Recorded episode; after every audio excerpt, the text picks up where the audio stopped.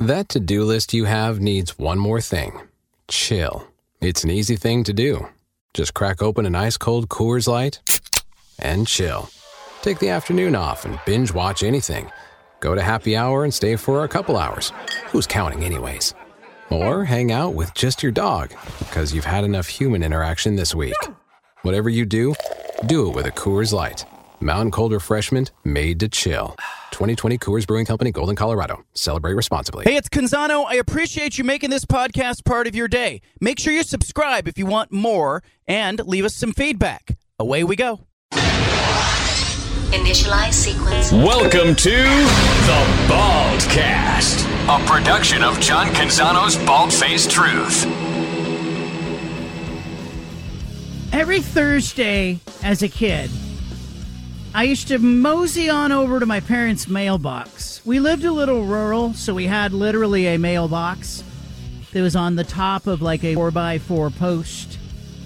Old fashioned mailbox, very standard, but I would mosey over and with great hope and, and I would open the mailbox and I would look for that familiar glossy cover and that magazine, Sports Illustrated that always seemed to be at the bottom of the mailbox with the uh, mail placed gently on top of it. And I would scoop that baby up and I would stand in my parents' driveway, often barefoot, middle of summer, late late fall, and I would look at that magazine. And the first two things I always did: A, I'm looking at the cover. Who made it on the cover? Who did they put on the cover of the magazine? Was it one of my teams? Because I can tell you, when I think about my favorite Sports Illustrated covers, they were kind of the validation moments for my teams and the players that I followed, like the 49ers. The 49ers were not very good in like 1978, 79, 2 and 14, 6 and 10. Eventually, during that 1981 season, they go to the Super Bowl. And it is January of 1982 at the Pontiac Silverdome when the 49ers beat the Cincinnati Bengals. But the validation moment wasn't the Super Bowl win. I got to be honest with you. That moment of validation, the glory of Sports Illustrated, was that my team was on the cover. Dwight Clark, the catch, rising up against Everson Walls defensive back of the Dallas Cowboys to catch the ball in the corner of the end zone. Touchdown 49ers. Touchdown for my childhood. All of that, of course, ended up on my wall. My bedroom wallpaper was not like regular wallpaper. I took every Sports Illustrated cover after I read the magazine because the first thing I would do is look at the cover. The second thing I would do is I would flip to the back of the magazine to read often Rick Reilly at the back of the magazine. That was the second thing. And then I would pour over the pages, right down to faces in the crowd, looking at the athletes whose mugshots were in there who had participated in high school or community college or some small college and got a little recognition. That Sports Illustrated experience, man, as uh, as a sports fan, it was unmatched. Like I also would pick up the Sporting News. It just wasn't quite the same as Sports Illustrated. Uh, and then there was Sport Magazine, which was kind of a knockoff. It was a little lesser than, but that Sports Illustrated experience was was part of the fabric of being a sports fan. And getting on the cover of Sports Illustrated was a big deal. And the writers who were inside Sports Illustrated, big deal as well. Um, and all of that ended up, you know, it, I would gently remove the cover and then I would take, and I started with one lower corner of my bedroom, and I would take the cover and I would uh, gently staple it to the wall.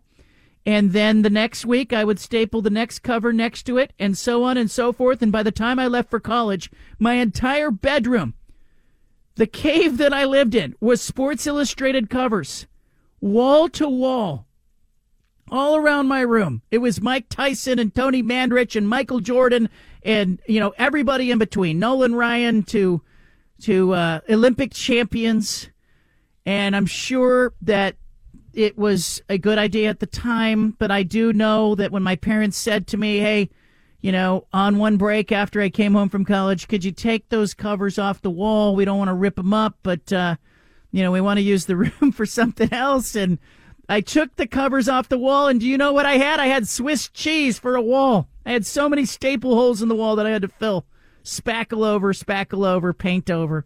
But I loved it. I loved being a Sports Illustrated reader.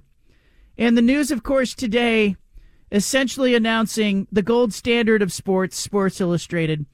Uh, Washington Post writing uh, uh, that the Sports Illustrated magazine is laying off most of its staff. New York Times saying Sports Illustrated thrown into chaos. It was the best magazine in American history. It was not just, it wasn't just a sports magazine.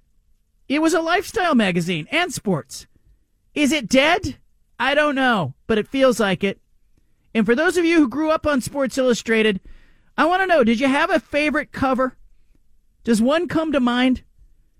Was it March of 1980 when the USA hockey team was on the cover, waving the American flag and celebrating in Lake Placid a gold medal victory over the Soviets? Was it like me that, you know, one of your, your favorite athletes or your favorite teams got to the cover? Dwight Clark on the cover? Earl Cooper, the 49er running back, uh, turned tight end on the cover of the magazine that season. That was making it, baby. Getting on the cover of Sports Illustrated. You tell me, as you hear that news, that, you know, Sports Illustrated isn't what it used to be in the last few years because it was bought by a private equity company. It was gutted. And uh, too often we hear the familiar story where, you know, you have a magazine or a business or a news entity or a TV station that is gobbled up by a private equity company and then squeezed and squeezed to the point where there's nothing left of it. All that's left of Sports Illustrated today is the brand and your memories and my memories. Now, I reached out to Andy Staples, who wrote for the magazine, and I said to him, "Man, let's let's buy this thing. Come on, let's get this thing going. Let's let's rejuvenate it." But ultimately, it comes down to the fact that, you know, the way people consume their news today, even magazine style, is different. And I'm participating in that, right? Radio show, 3 to 6 p.m.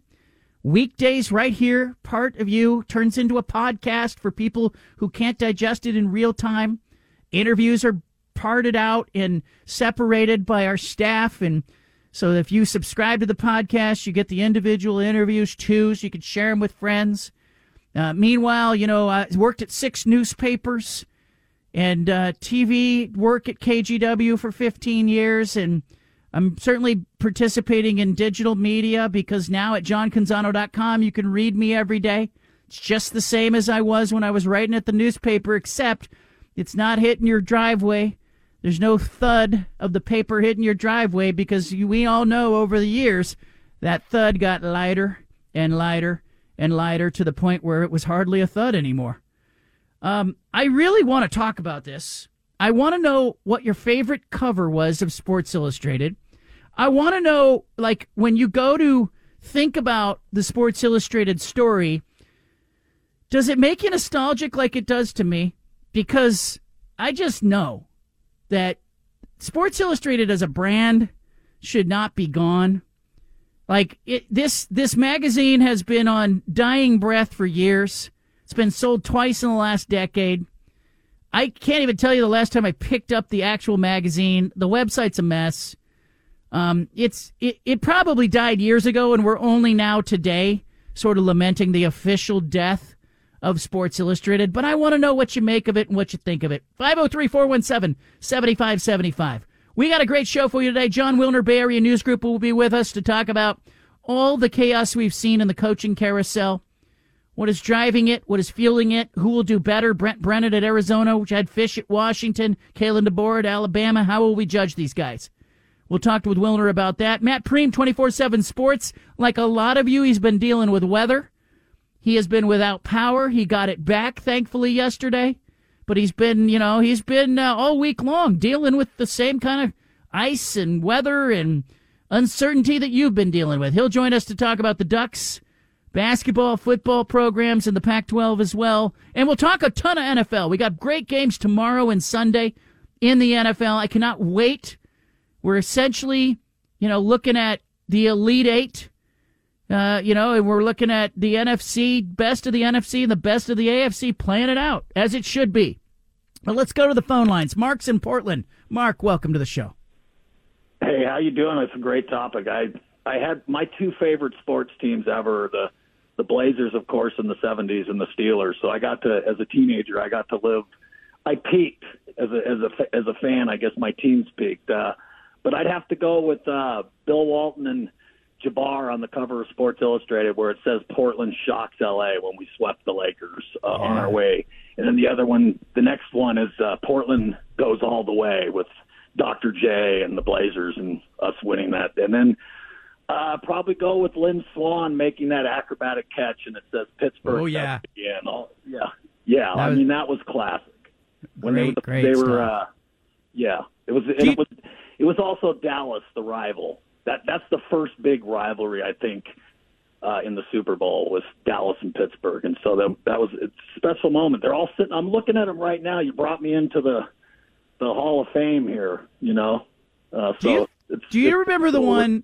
You're a Steeler fan. Do, do, you remember the magazine cover that just had Jack Lambert like sitting and he's grinning and he's yeah, got like yeah. missing teeth? Yeah. You know, it's just yeah, the, yeah. That was beautiful. That that was Jack Lambert. I mean, he was a blue collar man. He he was uh, great. That was a great team and a legendary team, and uh, it was so fun to watch the, those guys back then because it wasn't a. It really wasn't all about money back then, John. It was it was there was a lot of the winning and losing was big. I remember Terry Porter with tears in his eyes when he lost, you know, in the finals because he wanted to win so bad. And you, I'd like to see some more of that in today's game with you yeah, know with college and, and pro football.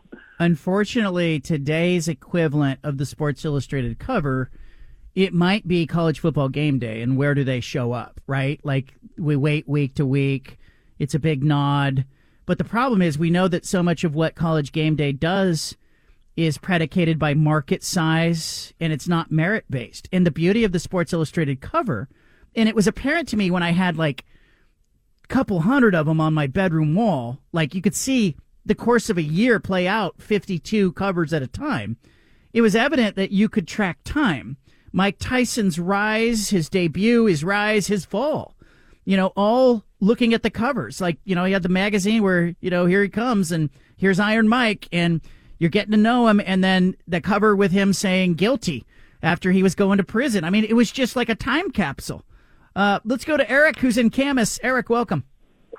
Hey, John, that was like reliving uh, a, a huge portion of my childhood and teen years and even early college years, If you were talking about that. I did the same exact thing, uh, poster, uh, you know, my walls uh, with with the covers and you're right. It is like a time capsule when you look at it and, and you go, you know, you see the, the different stretches of Jordan. Like for me, it was Jordan when he was retiring the first, you know, the first time and going into baseball, and you've got all these different covers of his of his journey, and then coming back to basketball, and so all of that was just amazing. And uh, favorite cover probably was Paulina Porizkova, one of the swimsuit editions. No, I love it. No, I'll tell you this: I was in high school. I was like, you know, 15 years old, 14 years old. I was in high school, and I had a friend who started the Kathy Ireland fan club. And part of the fan club was you had to have that Sports Illustrated issue, and that that was your membership card, more or less. Uh, John, uh, let's go to Jim in Vancouver. Jim, what are your memories? Well, I I guess I have to rain on your parade just a little. I guess this is like chocolate and vanilla. Personally, I liked Sporting News better because I thought their baseball major and minor league coverage was better. Mm. I realized Sports Illustrated was trying to be all things to all sports, but I I personally kind of went the other way. Yeah, and you remember like Baseball America came along, and all of a sudden it was like you had the ability to really go down the rabbit hole. And but you're right, Sporting News had all the box scores and you know and then USA Today came out and they came out with their daily and then the National remember the National came out they yeah. were supposed to have all the greatest sports writers from around the country in one place and uh, but but sport Sports Illustrated it was a catch-all right track and field and hockey and tennis and I often found myself exposed to different sports that I never would have found without Sports Illustrated. Tony's in Portland. Tony, go ahead. Yeah, I got I got to admit, John, my favorite one would have to be Tyra Banks on the cover, and then there was the Desmond Howard Heisman pose. Yes. Those are my two favorite right there. Sprinting into the end zone, Desmond Howard. Yes. Oh, Yeah. there you go. The look on his face. You never forget it. You know, and and look, I'm guilty of I'm a nostalgic person. I, you know, I have a uh, room in our house where I sort of have put things on the wall. This isn't all that different than my childhood. I have a, you know, baseball bat that my dad played minor league baseball for with and used in a game and I found it on eBay and I have, you know, pictures of like Anna as she's uh uh, coming up in her career, and uh, you know, I'm just a, I'm a nostalgic person. But Sports Illustrated's covers, they did it. They they commemorated something. It was it literally was a time capsule in a period of your life. There's no magazine that does that anymore. There's no website that could duplicate that anymore in that way. I just wonder where we lost our appetite for it. You know, I, I wonder, you know, did we, would there still, like, if, if somebody could buy the Sports Illustrated brand and go, we're going to go back to the good old days and we're going to put on that magazine, would, would you subscribe to it? Would you bother to read it? Ed's on I 5. Ed, welcome to the conversation. Hey, I think just answering your question you just asked, I think the week long time cycle kills it. So we're in a news immediately. You need to know everything that happened about last night's game to be able to read about it that night. And um, I, I wanted to ask, I can't remember the year, but there was an April Fool's article about a minor league baseball pitcher that Yeah. pitched in like Sid combat Finch. boots. Sid and Finch. I don't remember how. I think I was probably nine or ten, but I remember reading that and just hook, line, and sinker, talking to my friends about this guy that throws so hard the catchers have to wear two gloves, and he knocks them over, and just believing it absolutely, and and my dad just smiling and going, Yep, he must throw really hard." And Gotcha. just you know, and not not knowing that it was an April Fool's. That was George Plimpton who wrote it, and it was the curious case of Sidd Finch. And you can still find it online. It's terrific writing. Plimpton, I wrote about Plimpton today at johncanzano.com. I don't it's very coincidental that it came up. And, you know, because Dan Lanning had his brush with Michael Jordan and Derek Jeter and uh, and Travis Scott while he was in the Nike suite at the college football playoff game and you know, it reminded me of George Plimpton because Plimpton had written a book called The X Factor, and I sort of wrote about that book today because Plimpton had played horseshoes with President uh, Bush, old President Bush, not the not W, and uh, he had lost, and he had noted that President Bush was a killer, like wasn't just a friendly game of horseshoes. He wanted to crush him, crush his spirit, and so it got me thinking about about Michael Jordan and the X Factor and that book that Plimpton wrote, and then I went down the rabbit hole, started looking at the Paper Lion. Plimpton had, you know, spent a tra- an NFL training camp. He goes to training camp with the Detroit Lions and tries out to be a quarterback. Coaches in on the ruse. Players, the other players didn't know it. They just thought, here's this third string guy. You know, there's no no ability to look him up. They just thought George Plimpton was a backup backup quarterback who was trying to make the Lions team and Plimpton wrote the Paper Lion, which was a wonderful story about, you know, what it, a civilian would be like trying to make an NFL team. And that was published in Sports Illustrated. And here we are in the sort of the days of Sports Illustrated. You know, it's probably been dead for a couple years, but it's really dead now. They're officially laying everybody off. There's nothing left of Sports Illustrated except the name. And I kind of just wonder, you know, the founders of The Athletic had an opportunity to buy Sports Illustrated. They passed on it. They examined it. They said, we can't make money on it. We, we don't know how to monetize it. I just wonder if somebody like Mark Cuban could buy it, you know, uh, Jeff Bezos buy it and go, hey, we're going to go back to making it r- a real magazine. We're going to understand that the things in it cannot be current events. People are going to it's going to really have to be magaziney, so to speak, and really going to have to be stuff you could get nowhere else. If not, all we're left with, ladies and gentlemen, all we're left with, maybe maybe in the same uh, uh, vein as life, is those memories. So uh, cherish them. Take a mental snapshot today. Think about that favorite cover of Sports Illustrated that you had or you enjoyed. Uh, Matt Prehm, 24 7 Sports, coming up next. He's been without power. He's been without power for most of the week. What does that do to a human being? We find out next. I still want your phone calls on the Sports Illustrated front. I used to go every Thursday, get into that mailbox, open it up, find the magazine, and just marvel at it. Uh, who was on the cover? What did Rick Reilly write? Uh, I want more of your phone calls 503 417 7575. Matt Prehm, 24 7 Sports, covers the Ducks, basketball, football, man of the world, father, husband, golfer, uh, also a guy without power this week. Uh, I've been texting with Prehm all week. Uh, feel bad for him. Told him he could come to my house, uh, but he's like couple hours away. Uh, Matt, you have power back. When did you get power back? I don't know the exact time. Uh, I was working at a uh, Starbucks last night, uh, which, by the way, I saw a man fully with a full set of hair walk into the bathroom at Starbucks. He emerged with no hair. I don't know where it went, but uh, love it. It was interesting.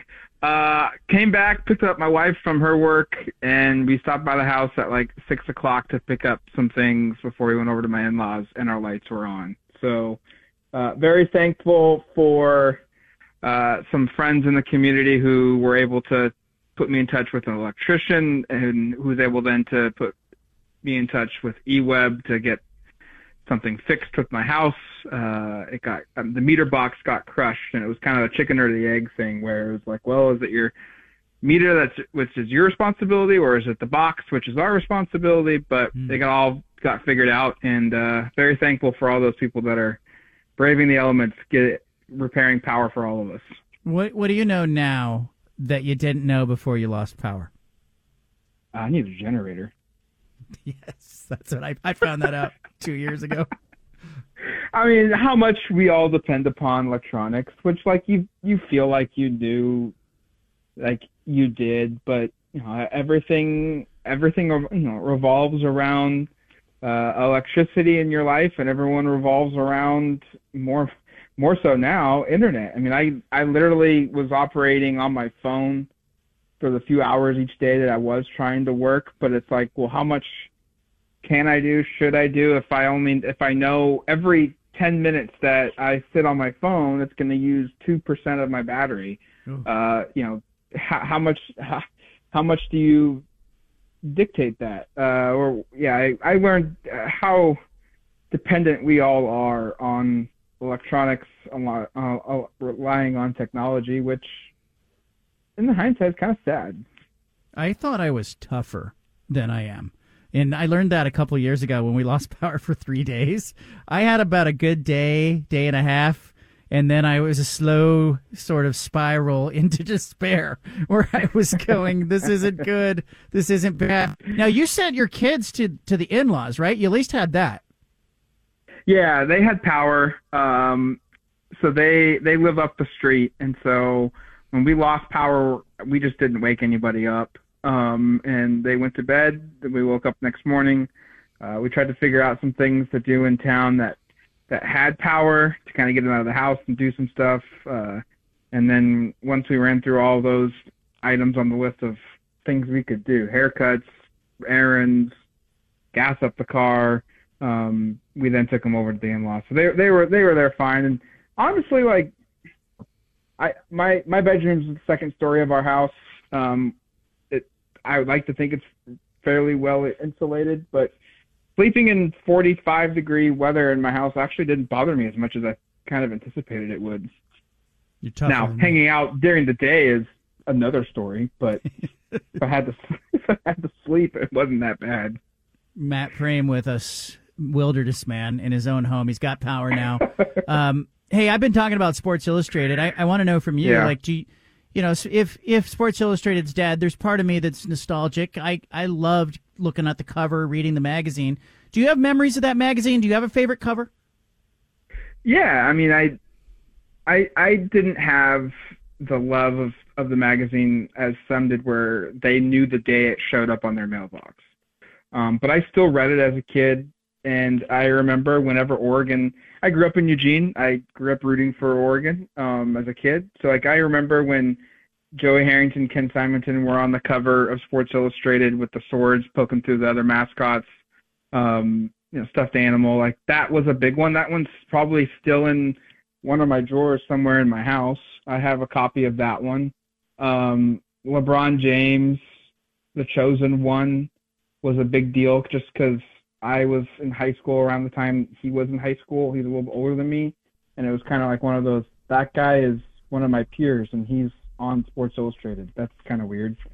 Um, cool Rich 4 0 Oregon Duck one is one Yeah. that at the time is really cool in the hindsight of that season. Um, not nearly as big as it used to be, but it's still a cool moment. And know, it, it was a sign that like when you got put on Sports Illustrated's cover, like you were the story of all of sports for that week, which was a pretty clear indicator of how big of a thing you know you were or the team was.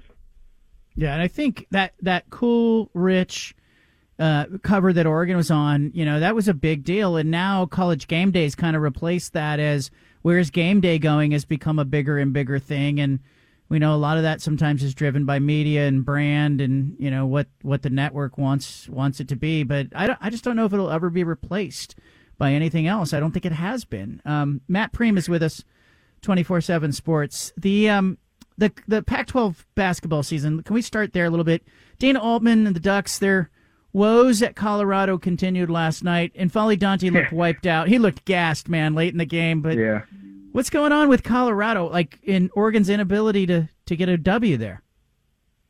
super weird. You know, like it's one of those things where if if you said okay, they play 11 times and you know Colorado wins seven of the four or seven of the 11, like like okay, understandable. It it's just a place it's hard to win. It's road games, but the fact that you know. I'm sure Dana Altman's kind of happy they're never going back to, to Boulder again, unless he ch- openly chooses to, to be a glutton of punishment and go back there as a non-conference game.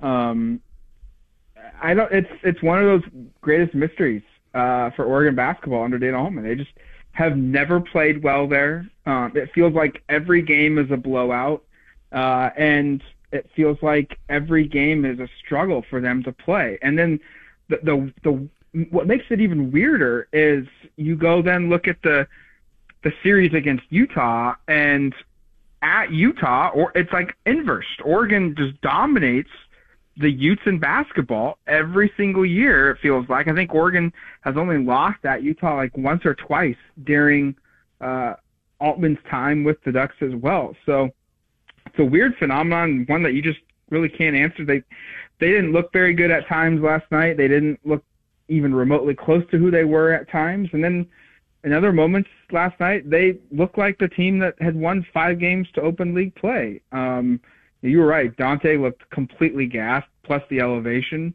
having to play against a, a, a formidable center in Lampkin. Um, Cody Williams is an absolute stud of a freshman.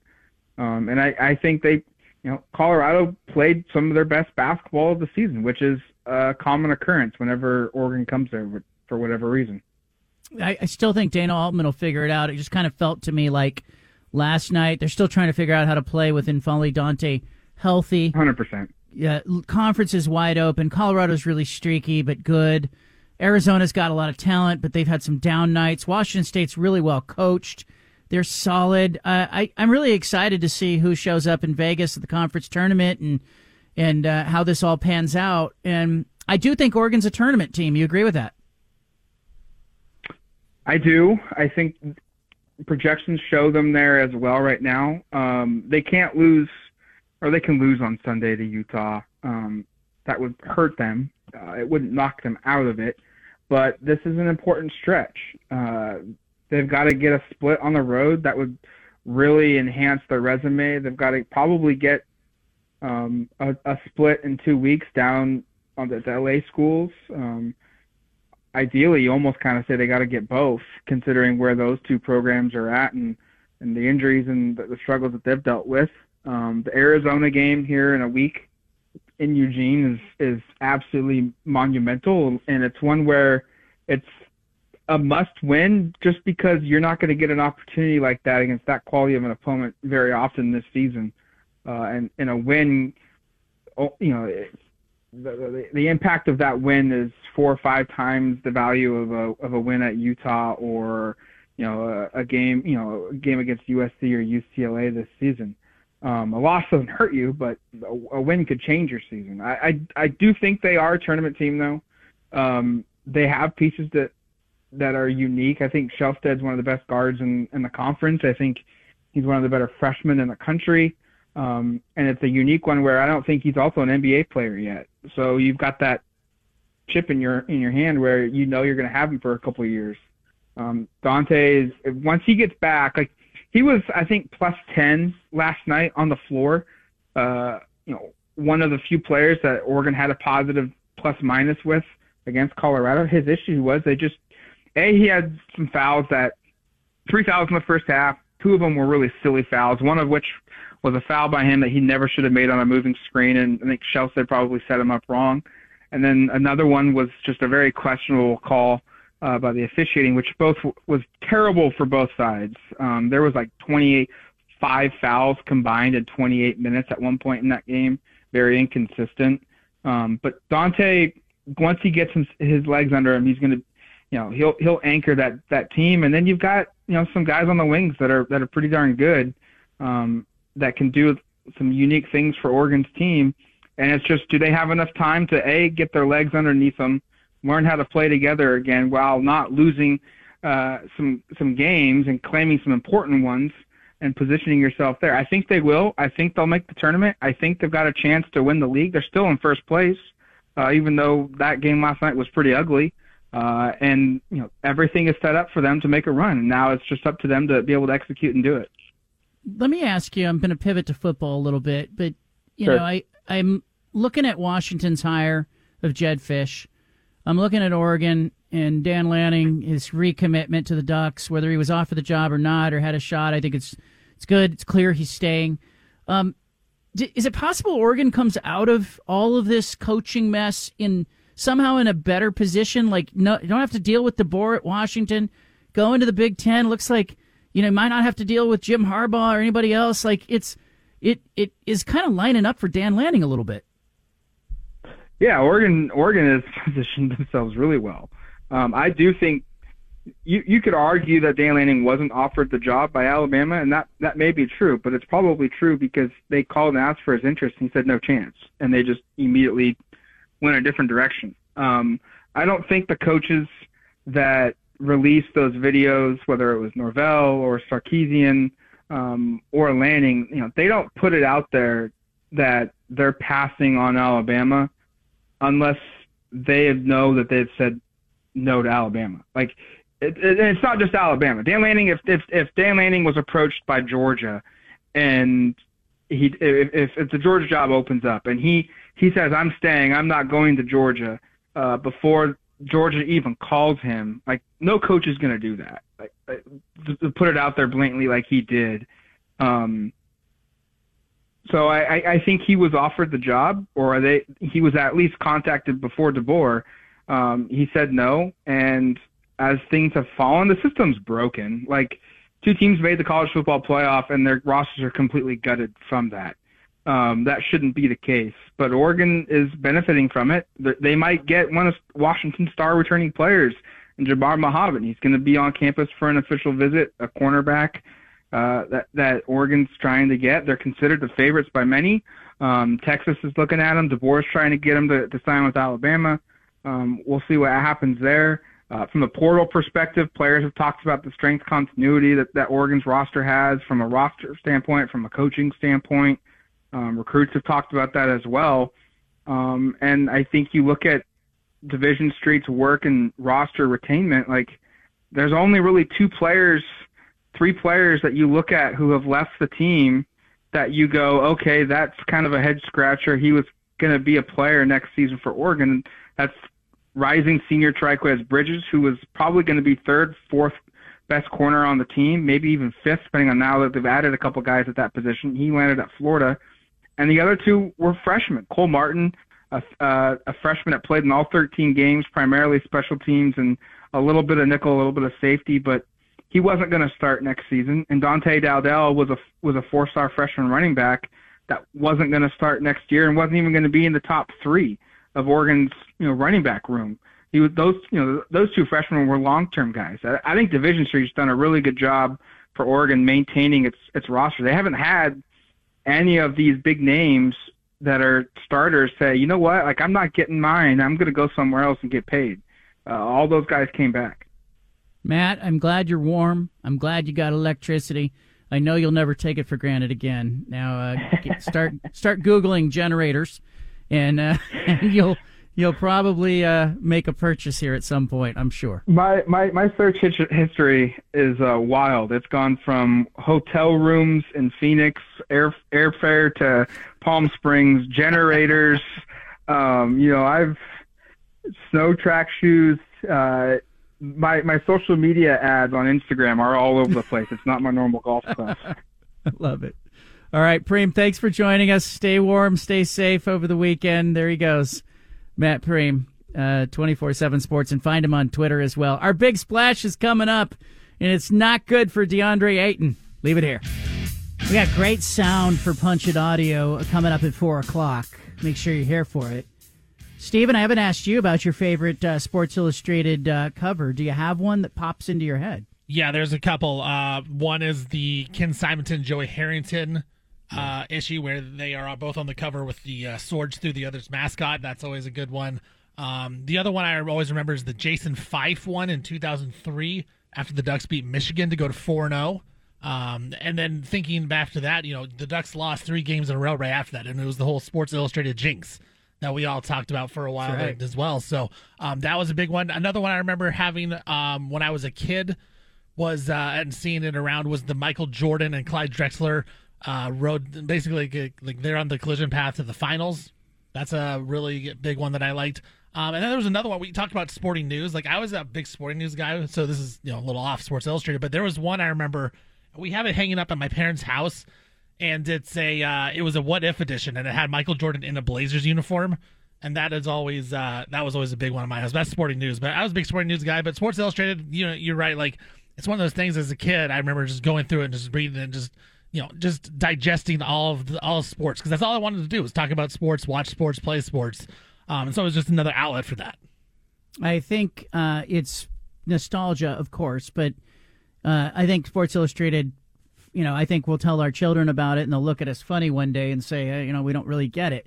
Um, we have our big splash coming up, but first I want to take a couple calls. Don's in Beaverton. Don, what's up, man? Yeah, I got. I like Dale Murphy. He was on there. Dale Murphy, the baseball player, and also oh, yeah. uh, I got uh, Green Bay blowing out your 49ers this weekend by no, uh, no, six, no. 17 points, maybe Oh, 21. Don't bet. Don't bet what you can't afford to lose on that, Donnie. Dave's in Sherwood. Dave, welcome. Hi, John. Uh, my best memory of a SI cover issue is bittersweet as we approach its 50th anniversary, and that would be the Lost Weekend. Yeah. You recall that? Yeah, yeah, yeah. It's uh, we 50 years ago, and Bill Walton and and uh, UCLA and 88 game win streak comes to an end. No, actually, the Notre Dame snapped the streak two or three weeks prior to the trip to Eugene and Corvallis. Mm. And the Bruins lost both games on the road, close games. Ralph Miller, Dick Harter, and uh, I I was a kid in SoCal and grew up playing basketball. I played college and high school and doted on everything John Wooden and UCLA ever did. And I had uh, matriculated up to Willamette University in 74, had my subscription transferred to school, and I was crestfallen at the at the result of those two games, and that was 74 was not a good year for the Bruins. It ended up, but that's the memory I have. And thanks for bringing the topic up. That's very cool. Touched me. Yeah, it's it is 50 years ago today though that the streak was broken by Notre Dame. He's talking about the weekend, uh, but 50 years ago today, Notre Dame snapped UCLA's 88 game win streak. Charlie's in Vancouver. Charlie, go ahead. Wow, John, before I go to the SI stuff, you really snapped a memory there. John Shumate, I believe, was one of the big guys that day because I had a little cassette recorder that I recorded the game from my TV while I'm watching it. That's the kind of loser I was. I can still remember Dick McGuire calling the game, or uh, Dick Enberg, sorry. And it was great stuff. Anyway, back to Sports Illustrated. I loved it because it, it was such a story magazine. You know, it wasn't two two paragraphs about the game and that kind of thing. They had four or five articles that were always just you know five ten page stories, which were just phenomenal, which I hadn't seen in any other news source at that time. Love the fact that their NCAA playoff pictures were better than anything I could ever get in a newspaper or anything like that. You know, because it was glossy. But the cover, and I don't know if it made the cover, but I think it did. I know it was a great story. Do you remember the big lie that SI told. I think his name was Sidd Finch. Oh, they yeah, told we the story of a. Yeah. No, I Yep. missed it. Doggone missed it. I'm. Yeah. sorry. It's okay. George Plimpton, I'm sure other listeners are just tuning in as well. April Fool's Day, George Plimpton, Sidd Finch. And uh, he fooled some people, but it was terrific writing by Plimpton. Dude, it fooled me. I thought it was awesome. I was telling all my buddies about it. No, man, I'm a loser. Anyway, thanks, John, for bringing it up. You really brought back some memories. I appreciate it. Appreciate you, Charlie in Vancouver. I like nostalgia. I guess there's a reason it, it exists. Um, let's get to our big splash. DeAndre Ayton, it's been a rough week for you. This is the one thing you absolutely need to know today. Look, look, look at it. Where? Down there. Must be the Big Splash. Brought to you by Killer Burger, home of the peanut butter pickle bacon burger, and voted best burger five years in a row. Killer Burger, the burgers your mama warned you about. Well, it wasn't a good look for DeAndre Ayton that he missed the Blazers game the other night, unable to get down his icy driveway. Well, the excuse didn't hold up for long either. It was outdone when the team's courtside reporter, Brooke Olzendam, went on air during the game. She's got a broken foot, her foot's in a boot, and she told the Blazers broadcast team she had to scoot down her driveway. She lives very close to DeAndre Ayton. She had to find her way down her driveway, get there for the game. Courtside reporter with a broken foot made it. DeAndre Ayton did not. Home because of the icy conditions. It's blowing up. Awful announcing had uh, a little fun uh, with it as well. But, uh, you know, Brooke, she's tough. She's got the boot on. Broke her foot before Sunday's game, but no power at her house. Got her car out of her garage. Found an Uber to the game. Made it to work. DeAndre Ayton did not. It's going to get worse and worse for him. And Steven, I think you made the point yesterday. Like if he if he didn't have all the questions about his motor and the fact that you know did he not play hard, all that stuff, if that wasn't part of the story, this wouldn't be a story. Hundred percent, yeah. I mean, it, it's it's just his reputation. I mean, Phoenix didn't want him because of the effort thing. You know, Monty Williams is tired of him. They they basically got rid of him, just wanted him out. And Portland grabbed him because Chauncey's always loved him, and Chauncey I think thought he could uh, kind of change his motor. And then you saw this year with Portland, like the motor hasn't always been there, and, and the desire hasn't always been there. He's has quotes that have said basically, you know, I want to play so I can get a second contract, and that's about it. Like it, that's why it's questioned on his his effort ability, his effort, and does he actually care about basketball? Does he care about the team? Does he want to play? And then when this happens, yeah, I mean, it's easy to just say, you know what, this is a very easy situation that you could have uh, probably figured out a way to get out of there, out of your house, and get to the arena. Everybody else on the team did. Everyone else undid it, but not DeAndre Ayton. So it's just. I think it's a bad look. I know a lot of Blazers fans on Twitter are supporting DeAndre, DeAndre Ayton and saying, you know, it, it should have been canceled. The game should have been canceled, all that kind of stuff. But man, it- you know, I, I make a hundred times less than DeAndre Ayton. I found myself found a way to get to work on those days. Like I don't know. I just feel like when you're making thirty five and a half million, you got to find a way to get to the arena to play basketball if that's your job. There's Stephen. Uh, I think well put, and I think relatable as well. But I'm dividing 35 million by 100. Uh, I think I did the math right. There you go, Stephen. Well done, uh, DeAndre Ayton. Man, uh, I just think when you have that knock on yourself, like that has to, if you care, that has to resonate when you're staring at the icy driveway. And Dale Davis You know, D- uh, Damon Stoudemire tweeted it, but I remember the story. I was around when Dale Davis had to go down that driveway. He, I, I spoke to him after the incident about it. His eyes were wide. He was scared. He said he got down on his hands and knees and he crawled from his house all the way down this long driveway on the ice just so he didn't fall, and then he caught a taxi or something and made it to the to the game. Um, if you're DeAndre Ayton and the knock on you is that you don't love the game, you don't care, you're not going to play hard, you got no motor. If you have that knock on you, and you have any kind of any semblance of personal pride, you're not missing that game. You're just not. Punch It Audio is coming up. We've got great sound.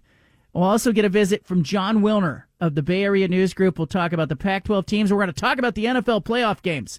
Huge games tomorrow and Sunday. Niners, Packers tomorrow. Also, uh, obviously, the Texans and Raisin, Ra- Raisins, Ravens tomorrow. And then the Sunday games, including the Bills and the Chiefs. We'll break them all down next. I'm excited about the weekend. NFL games uh, coming up, obviously. Uh, it'll start the NFL action well tomorrow with the Texans at the Ravens, 130. And then the Packers at the Niners at 515. I know if somebody said to me you can only watch one of those games, I'm watching the Niners Packers game. But I actually think the Texans Ravens game might be a closer game. And then on Sunday, it'll be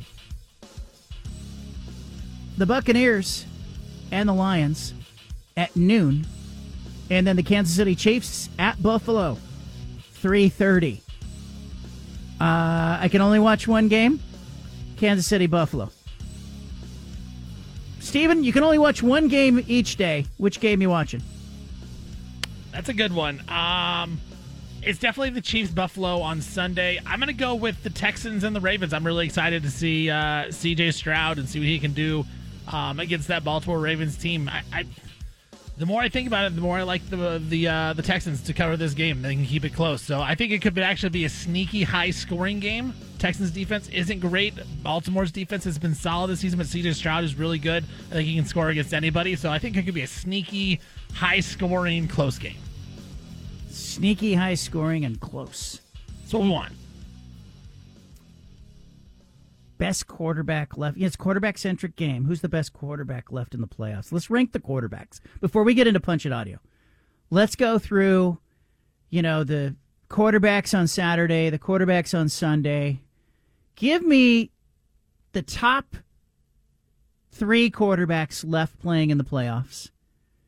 And who's the weakest link? Remember that game? The you are the weakest link. Goodbye. Who's the weakest link among the quarterbacks today? Right now these week this weekend's games? Uh, top three for me would be Patrick Mahomes, uh, easy number one for me. Um, I think number two would probably be Josh Allen, three Lamar Jackson. Hmm. I think that's my order, but I might. You don't put Brock Purdy in front of Lamar Jackson. No, I put C.J. Stroud over Brock Purdy. Ooh. Brock Purdy may not even be top five here, John. Uh, eh, he'd be fifth. Is, is Brock Purdy a system guy, or is that what you're trying to say? Is that he benefits from having Kittle and Samuels and McCaffrey and, and Kyle Shanahan and all this? Yes, I do. I, I think that is true. I know. I think Brock Purdy's a good quarterback. You know, we've had this debate before of like I thought Brock Purdy should have you know been in the MVP conversation because you can't deny the stats. Like his stats, he was at the top of basically every passing stat this season. Uh, but I do think he does benefit a lot from the system around him and the players around him. Where I think if you put a guy even like Jordan Love in that offense, the offense may even be more dynamic. Or CJ Stroud in that offense that's mm. even more dynamic. So yeah, I, I probably would put Purdy six and then Goff Mayfield seven eight. Lamar Jackson. You know, I think Lamar Jackson is super talented, but I think you can make a case, obviously, that he's had a better year than anybody. Josh Allen, here's your chance, man. Get get yourself put and rated in front of those other guys. Um, who's the weakest link in your mind? I would have to go with. Um, it's either Baker or Goff. I'm going to go Baker. I, I'm not a big Baker Mayfield guy. I never have been. I don't think he's really that good. And every time this season the Bucks have played up in their competition, it's been really bad. Now, you could argue that last week against the Eagles, that's an upper competition game. He had a good game, but I would also say that the Eagles aren't very good right now. They're not a very good team. They're not very well coached. The season had fallen off the rails, so I don't really give him a lot of credit for that one. I think they could have beaten, you know, the Eagles would have lost to a lot of teams last week. So I think every time they've gone up in competition this season, they played an upper upper echelon team. Baker hasn't really performed. Um, I I'd, I'd put Baker at the bottom of the list for me. I think it's there's there are tiers here, and it's Mahomes, Jackson, Allen, and then I think there's a tier. There's a break there. Agree. And then I, I'm going to say Purdy, C.J. Stroud, Jordan Love in the middle, and Goff and Mayfield in the bottom. And but I love good stories, and there's a renaissance thing going on with Baker Mayfield. Like you know, we love the we love the rise and the fall, right? And here's a guy who had a fall and then now has sort of resurrected his career in this one year deal with the Buccaneers, and it's a really good story. Yeah, I mean, think about his his la- season last year. He started with the Panthers, got cut, went to the Rams, and then you know kind of figured it out with Sean McVay a little bit, and then gets the one year deal with the Bucks. Like you know, I totally forgot he was on the Rams last season, and it's like, yeah, now now he's in the playoffs in the second round of the playoffs. You got to give it up for him. And and look, Goff had forty five hundred yards and thirty touchdowns, and he's been to a Super Bowl but there's still something about his game where I'm waiting for you know him to fumble the ball in a key situation or throw an interception, and he ends up you know there's still something about him. And Jordan Love, Jordan Love's last nine games, 21 touchdowns, one interception, last nine games. But he's going to play a really good defense this week. Let's see what he let's see what he's got. Let's play some punch it. We interrupt this broadcast with a special announcement from the Bald Face Truth headquarters. Hey, we're all about truth, justice, and the American way here, okay? Which is why we've spanned the globe and pulled the top audio cuts of the day. You're going to hear little snippets of sound. Hey, it's time for Punch It Audio. Presented by First Call Heating and Cooling. Well, a lot of Alabama fans struggling with the hire of Kalen DeBoer. The transfer portal is lighting up.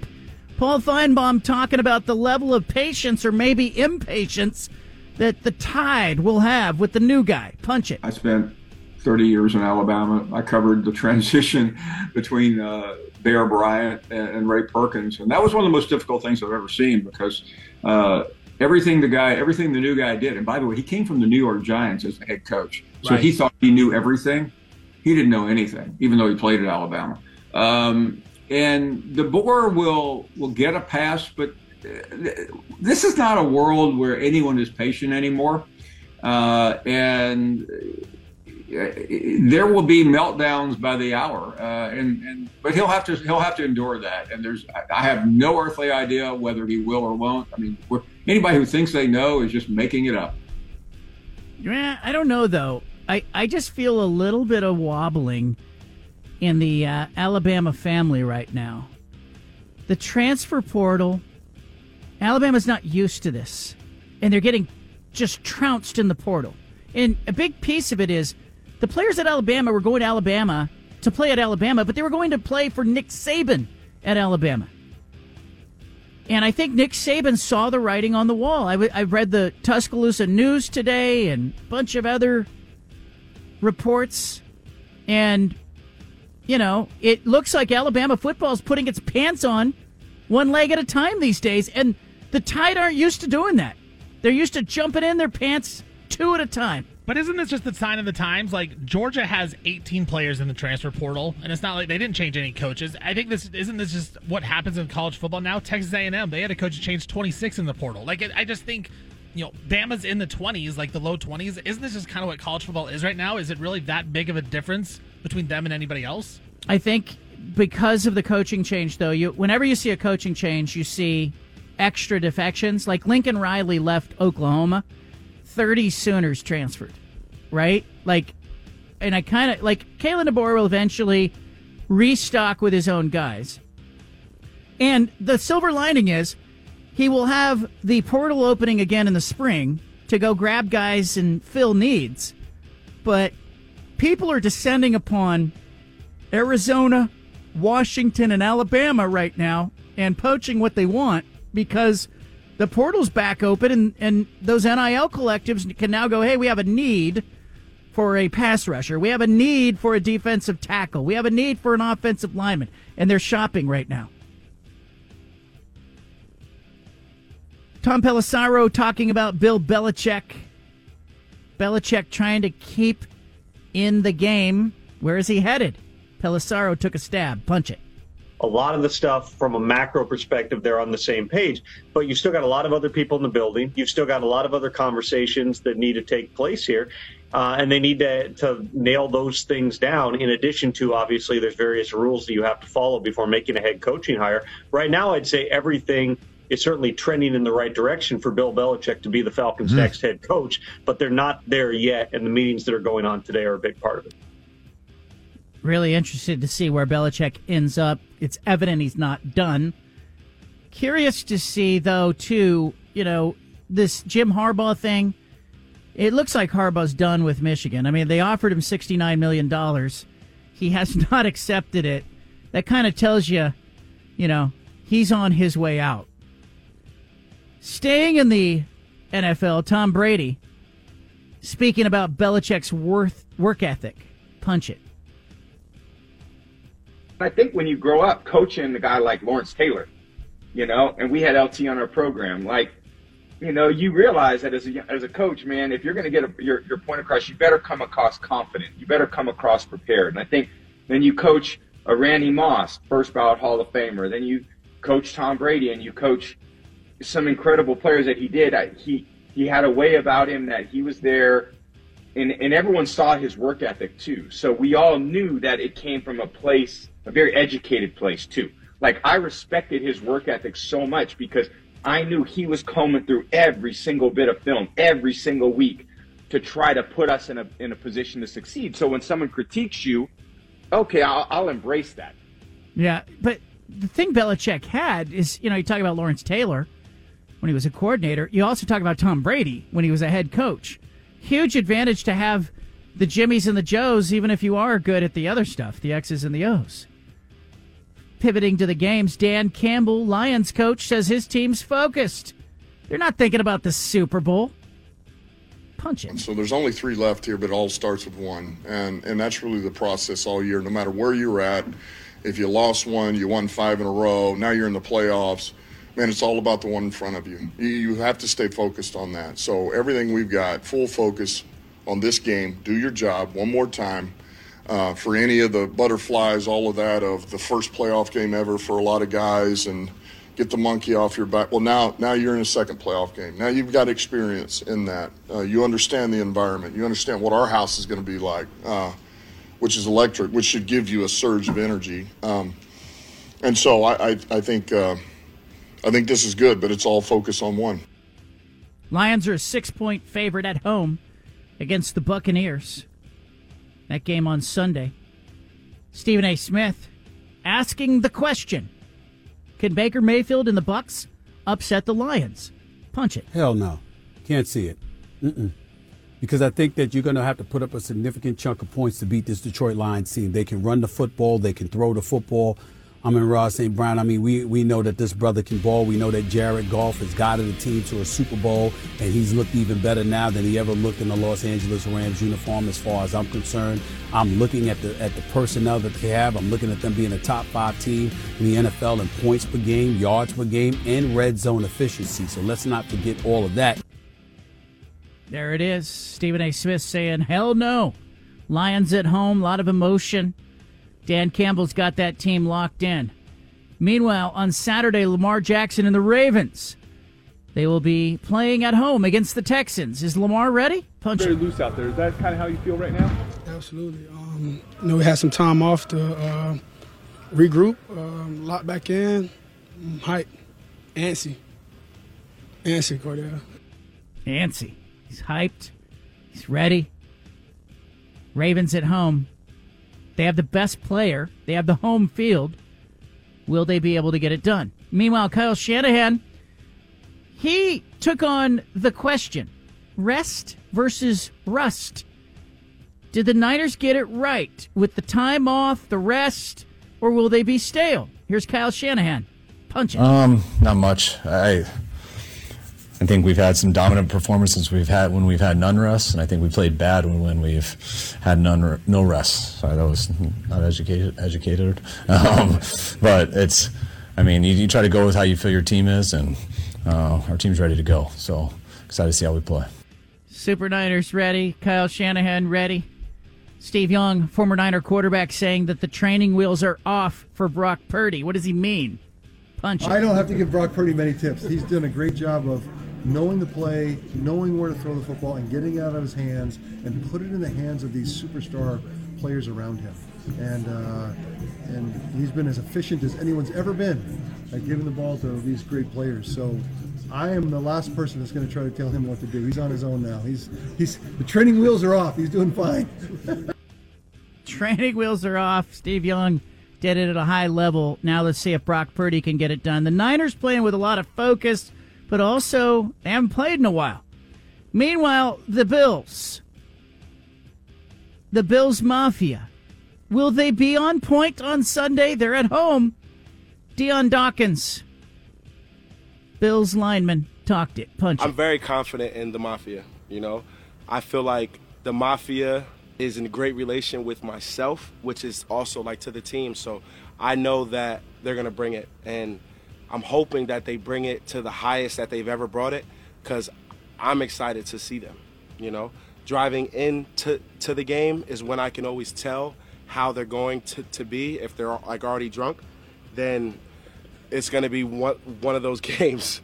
So I'm hoping around four o'clock, everybody is just about at their teeter when I'm driving in, or 3:35, and they're at their teeter. So I'm hoping the mafia brings all of everything like it's all or nothing, because I'm expecting it to be the loudest that I've ever heard, and the swaggiest that I've ever seen, and the snowiest that I've ever seen. So see you guys soon the snowiest that he's ever seen it. Bills at home. Big one for Josh Allen and the Bills. They have to win this game. They've not been successful in getting by Patrick Mahomes and the Chiefs when it matters. It matters now. The Chiefs look vulnerable.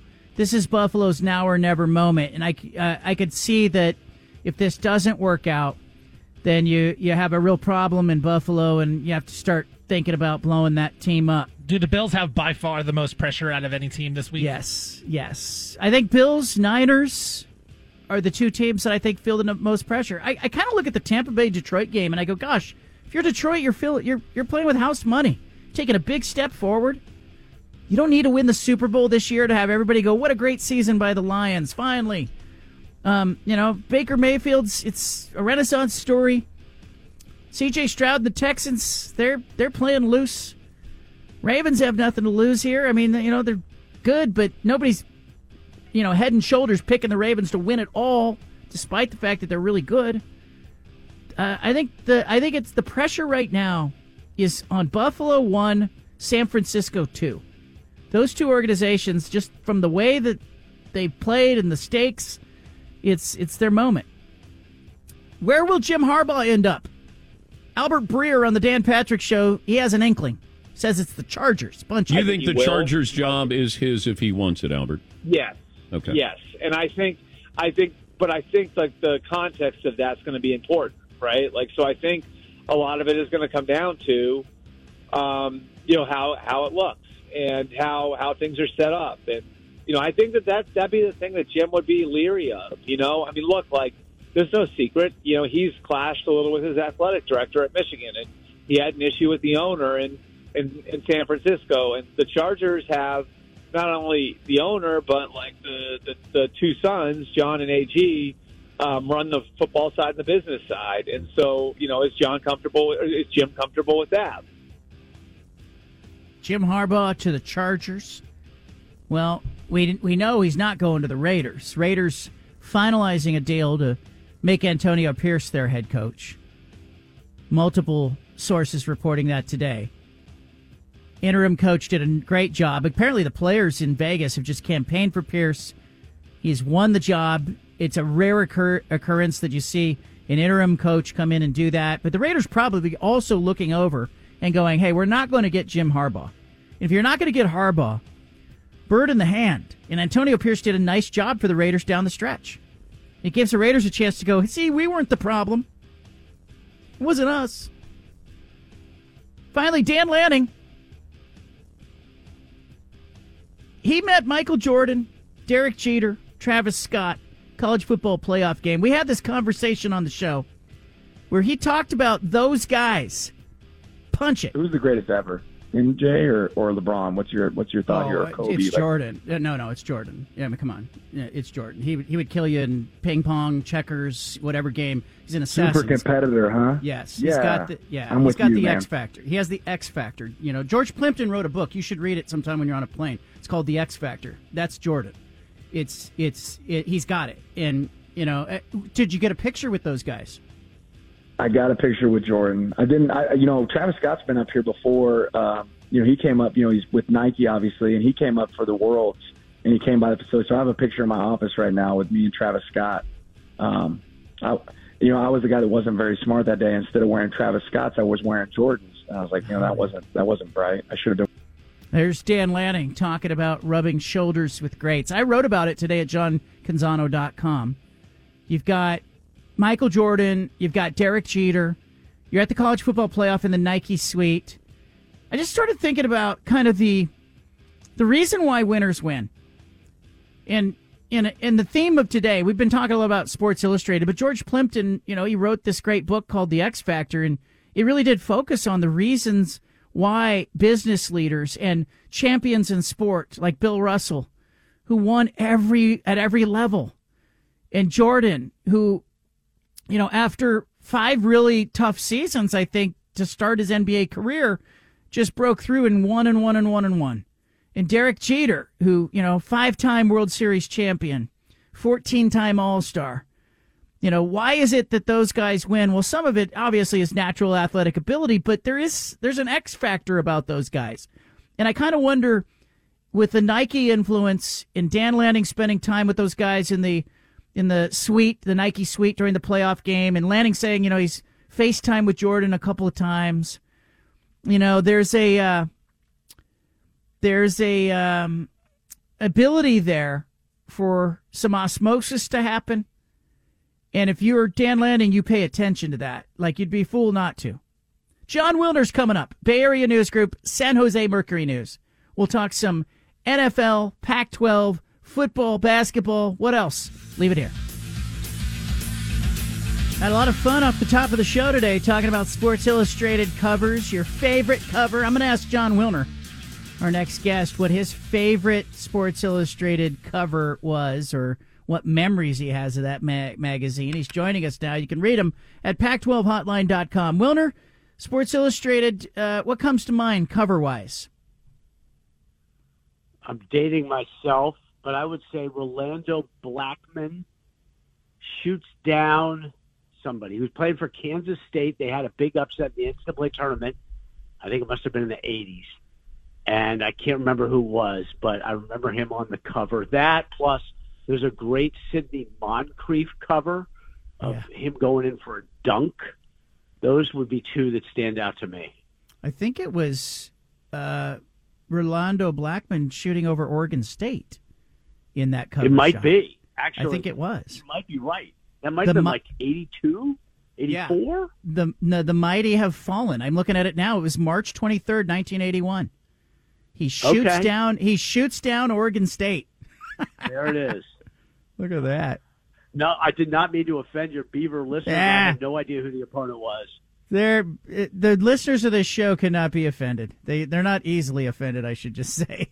Uh, Wilner, help me out with this because I'm wrestling with it. So, you know, we watched Sports Illustrated take a hit. L.A. Times today, you know, staff went on strike. They're facing layoffs, and you know, it, it's just sad to me that something like Sports Illustrated, the institution of it, it is really gone. It may have died a few years ago, but it's really gone now. And and I'm, you know, I don't know if that it ever comes back. Like, is there any part of you that kind of laments?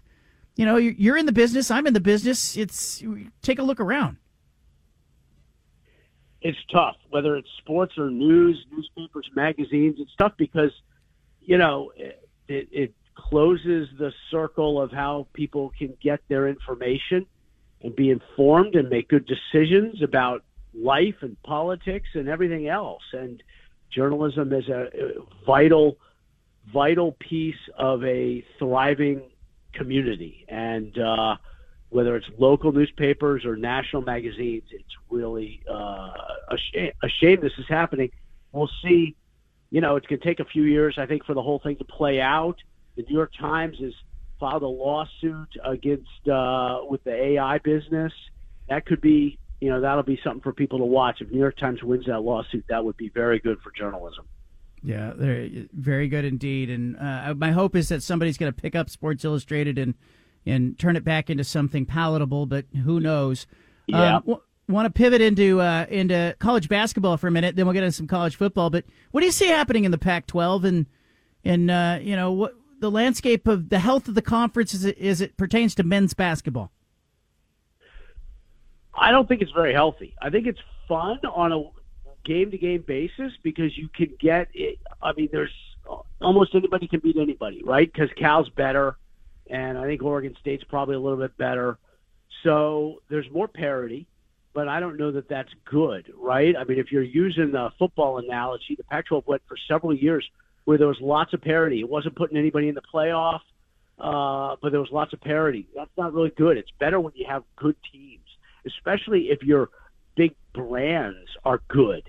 When UCLA is struggling and losing by 46 points at Utah, that is not good for Pac-12 basketball at a you know on the collective level. Uh, But the Pac-12 has not been very good for a long time, and that's traced to coaching. There's there's a lot of mediocre or bad coaches in the conference, and none of the schools are firing them. So that's why we're in this position. And I would imagine the conference is going to get three or four NCAA tournament bids, four if it's lucky. And that's not very good either. But it's been a very poorly run basketball operation, not at the conference level, but at the school level. A lot of a lot of bad coaching. Yeah, and I think streaky too. Like Colorado's streaky. Arizona, really good players. But that I'm happens look- when you don't yeah. have really good teams, Yeah. right? That's what I mean. The Pac-12 football is a great example. What five five teams were consistently ranked during the season, and there was not much parity. There was a lot of blowouts, not many upsets, but it was compelling. And Pac-12 basketball, to me, is is not very compelling when you don't have real elite teams.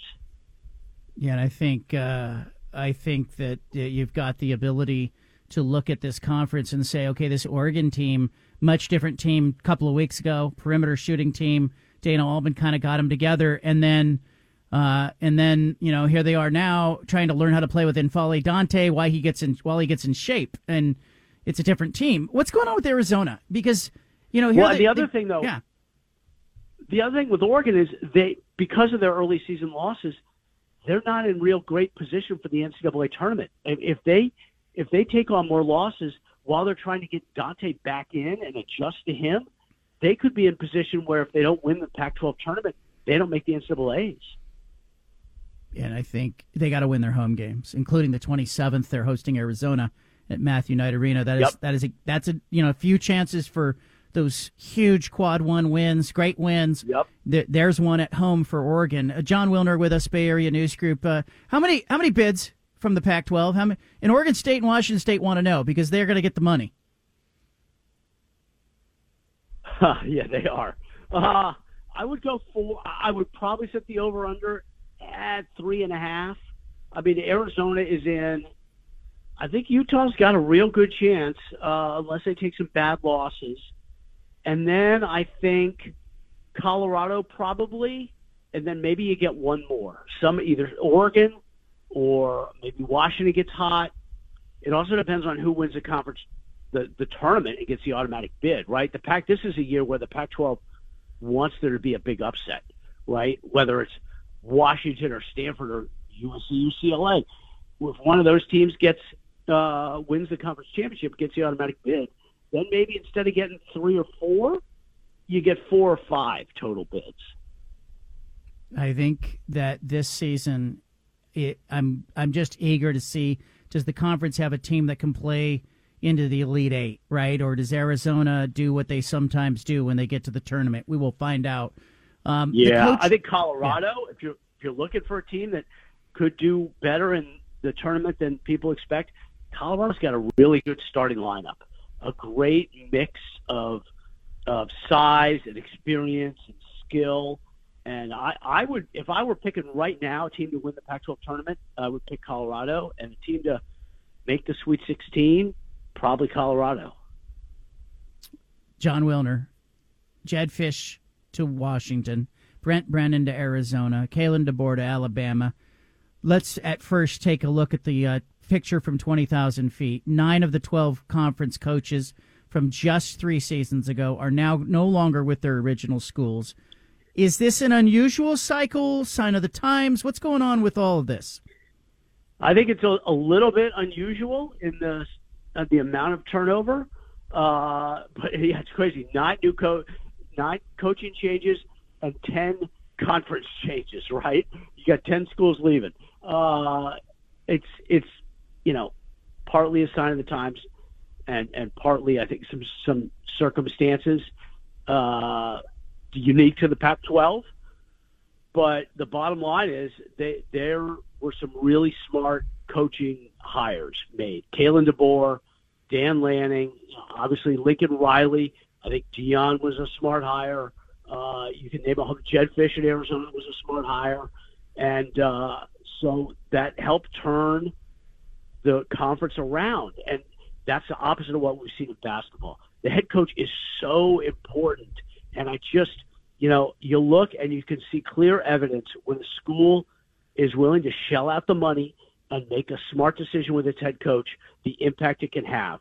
And so many times out here over the years, we have seen schools go on the cheap, schools take the easy route with the hire, and they end up with somebody bad, and it sets the program back. Should DeBoer in Alabama be worried about what's going on in the portal, or was that to be expected after Nick Saban? I think it was to be expected, but the thing is, Alabama's never experienced it before. So for these fans, they're they're like, you know, uh, what's going on here? Meanwhile, everybody else has kind of undergone the same issue. That Alabama players never entered the portal because of the good ones because they wanted to play for Nick Saban. So now Alabama is experiencing life with the masses, right? They're they're in coach or economy with all the masses, and uh, I think DeBoer will end up adding some players in the spring when the portal opens again, uh, April fifteenth or sixteenth. But look, he's got a, an immense challenge and expectations that are unrealistic. I mean, impossible. He's going to have to make, in order to make Alabama fans happy, he's going to have to play for the national championship basically every other year or every third year. That's going to be awfully difficult. But he, that's what you get when you're following the greatest coach of all time. Yeah, and I think too we go to Jedd Fisch down the you know as the dominoes fall to Washington and Brent Brennan to Arizona. It, as you evaluate what happened at those two schools, it happened rapidly. Uh, did Washington get it right with Jedd Fisch? Uh, I think that's to be determined. I'm more confident that Arizona got it right with Brennan than Washington got it right with Fisch. Given where the programs are, what the expectations are, what, what conferences they're going to be in. So, relative to circumstance at the two campuses, I think Arizona might have made a better hire. We'll see. I think Fisch will win, but what is winning going to mean at Washington in the Big Ten with the expanded playoff? Every other year in the playoff, two out of every three years in the playoff. You know, I think if the expectation is one out of every three in the playoff, you know, Fish Fisch should be able to do that. Uh, but he's a risk, right? He's a Florida grad. Florida uh, has got a coach on the hot seat going into next season, Billy Napier. And if if Napier gets fired, I would think Fisch, uh, as long as Washington's pretty good, Fisch is going to be on their short list. So Washington could be back in this position again next year. Yeah, and I think I kind of look at Brent Brennan and I, I see, you know, a substance guy, and I think he could be at Arizona for a long time. And I kind of look at what Fisch is doing. He's transient. You look at his resume; it's a little bit Dennis Erickson like, and you know, he's just jumped around quite a bit. Uh, but will the money and the platform be able to, you know, will it keep him happy? I just don't know. And there's always Florida looming, and Oregon fans know better than most. Willie Taggart and Mario Cristobal leave for Florida State and Miami and Jedd Fisch, if he hears the, the call from Gainesville, um, you know, he may pay attention to that. Is there anything Washington can do to keep him happy? Is is this an NIL equation? Is it job security? Is buyout? I mean, I don't even know if the buyouts matter anymore. Well, I don't I don't either and and the buyout's not very much. It's 12 million. And I was surprised. I thought it would be at least 15. The fact that his first year buyout so if he leaves in the next 52 weeks, 50 weeks, I think it is. If he leaves, uh, it's it's 12 million bucks. That's not very much. Dan, what's Dan Lanning's buyout? 20, 20 million, 20, 20 mil. Yeah, Something like that. Yeah. So the fact that Fisch doesn't have a bigger buyout to me says that Washington didn't have a whole lot of leverage in the negotiations. That Washington was desperate. I don't think Fisch was their first choice. I don't know. I think they tried to get Lance Leipold from Kansas, but the the the relatively modest buyout for what it is tells me that that Washington didn't have a ton of leverage with him. Yeah, I, I kind of if Washington fans are nervous right now, but they're also riding a little high, feeling good about where they've been in the playoff, and and now you got Brent Brennan at Arizona. Unpack him a little bit. I think you and I were both really um, supportive of that hire. Dave Heeke, I think he got it right with, at Arizona. I do too. I think Brennan, because here's the thing about Brennan, which it makes him different, completely different from Fisch. Brennan has blood ties to Arizona, right? He was a graduate assistant there under Arizona's greatest coach, Dick Tomey. His brother played for Arizona. His wife graduated from Arizona, right? That is like his dream job. Now, that doesn't mean that Brent Brennan is never going to leave Arizona. Obviously, Jonathan Smith left left Oregon State but it means that there's a really good chance that he's going to be there for a while, for five years, seven years, and that Arizona can get some continuity after changing coaches every three seasons, right? If you hire somebody that's got personal ties to your school, you're much less likely to lose them, especially lose them soon, right? So I think in that way, uh, Arizona did very well, and and he, you know, Brennan knows what it's like to to coach at a school that doesn't have the same resources and tradition as its peers, right? San Jose State is not Boise State or Fresno State, but he was able to beat those teams. Arizona is not, well, in the going to the Big 12. Arizona is not Utah. It's not Oklahoma State, right? And I think that Brennan will be able to to work well in Tucson and, and win. Jon Wilner, I appreciate you. Appreciate all you do, your expertise. You have a great weekend, my friend. Thank you. Stay warm and dry up there. Yeah, no kidding. We got a lot of people now thawing out, and will continue to thaw out over the weekend. Um, really good stuff from Wilner. I, I keep thinking about who's going to win the Big 12. Utah would be my pick next season in football. Who's going to win the Big 10? Think things are lining up nicely for Oregon all of a sudden if Jim Harbaugh leaves Michigan and Kalen DeBoer's out at Washington. Um, Lincoln Riley at, at, USC and Dan Lanning at Oregon have to be feeling a lot better about coming into a conference that has got some instability at the top. Is it possible the playing field in the Big Ten is a little soft all of a sudden? And Oregon's coming in with great recruiting class, some momentum. Look out. Next season's going to be a lot of fun. Uh, we'll talk NFL next, right here on the BFT. All right, we've talked about the quarterbacks. We've talked about the matchups for the uh, NFL weekend. I want to talk a little bit about the uh, the wagering odds that are on the board right now. Houston Texans at the Ravens on Saturday, one thirty five is your kickoff. Houston is uh, plus nine and a half points, over under forty three and a half. Uh, Stephen, uh, you have to bet that game. How are you betting it? You know, I've been on Houston all week. I would go Houston. I actually feel like the over in Houston, like a parlay, it correlates really well together, John. Like, I don't see the Texans losing like 23 to 14. Like, I just don't see it because the Texans defense isn't great. So I feel like if the Texans are to cover, it's because they score 20 plus points. And then Baltimore would have to score, you know, that many. It would go over the total, which is 43 and a half. So I actually think it's a really good correlation here. And I think uh, I would take Texans well, I will be taking the Texans, and I'll take the over as well. So you like the Texans plus nine and a half? Yeah. And over 43 and a half? Yeah. Packers Niners, 520 Saturday. Packers, nine and a half point underdog. Over under 50 and a half. Um, Packers on the money line plus 350. How do you bet that one? I actually think this one's very correlated too. If you like the Packers, it's got to be the over as well. I'm, I'm going back and forth, John. I think yesterday I was on the Packers. I think I'm back on the Niners today. I, I have no good feel for this one. Jordan Love, like you said, you you put up the stats. You talked about the stats earlier in the show.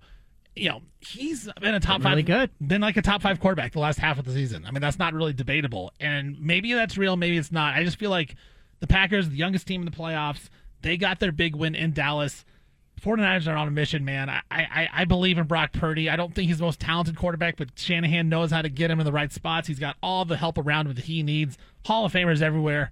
I think the 49ers get it done. Right now, I would lean 49ers. I'd lay the points. I wouldn't feel good about it. I think there's a great backdoor opportunity for the Packers, the way that they can score the football, but uh, I take the Niners minus nine and a half. I, I'm a little worried about the Niners being rusty, but I also think there's a potential there that the Niners come out and they're just on like they have at different points of the season. I have a hard time seeing Green Bay win that game. I just think there's a big gap between San Francisco and everybody else. But it's tough for me to say nine and a half. That's a lot of points for a team that hasn't played in a few weeks. What uh, what one seed do you think is more vulnerable to an upset, the Ravens or the 49ers? Ravens. I think the Texans could get them, but they're both nine and a half point. Uh, I, I think all the home teams and all the favorites are going to win. I, did, I think it's going to be really different than some of the upsets that we saw in the, the wild card round. It does seem very yeah. chalky. It seems very chalky this Yeah. year in this round, especially. this round. I, and beyond that, we can have another conversation. It's all it's always matchups, but I just keep looking at it and I keep thinking, gosh, like, isn't the right play to just take all of the favorites on the money line, all the way down the line, and and feel feel pretty good about it. But let's talk Tampa and Detroit. Yeah. Sunday at noon, six point Detroit favorite. They're favored by six at home. Over under 49 and a half. What are you doing there? Now, this is uh, very, very gambly information that I know about. Dan Campbell is a really good against the spread coach um, in his career as a Detroit Lions coach, but a lot of it is when he was an underdog, right? Like the Lions this year were really good. They were expected a lot out of him, but it was when they were bad. He would cover a lot of games. This season, there was numerous games where he, you know, the Lions were big time favorites and they didn't cover. Um, you know, six points, it's a lot, I think, right now in the second round. But I do think that I would still lean the Lions in this game over the Buccaneers. I think Tampa Bay is getting vaulted a little bit because of the win over Philadelphia, where I think Philadelphia just they were a shell of themselves. They they had given in. It was the one two three Cancun. They were out of it.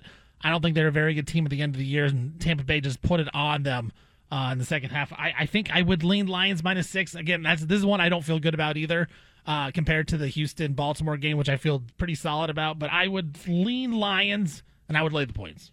Yeah, I, th- I like the Lions, and I like the Lions to cover that. I think they can win by a touchdown. And Kansas City at Buffalo finally on Sunday, three thirty is the kickoff time. Uh, Buffalo at home, two and a half point favorite. Total forty five and a half. Uh, really interesting on the money line. I mean, if you like the Chiefs, they're plus one twenty. If you like the Bills, they're minus one fifty ish.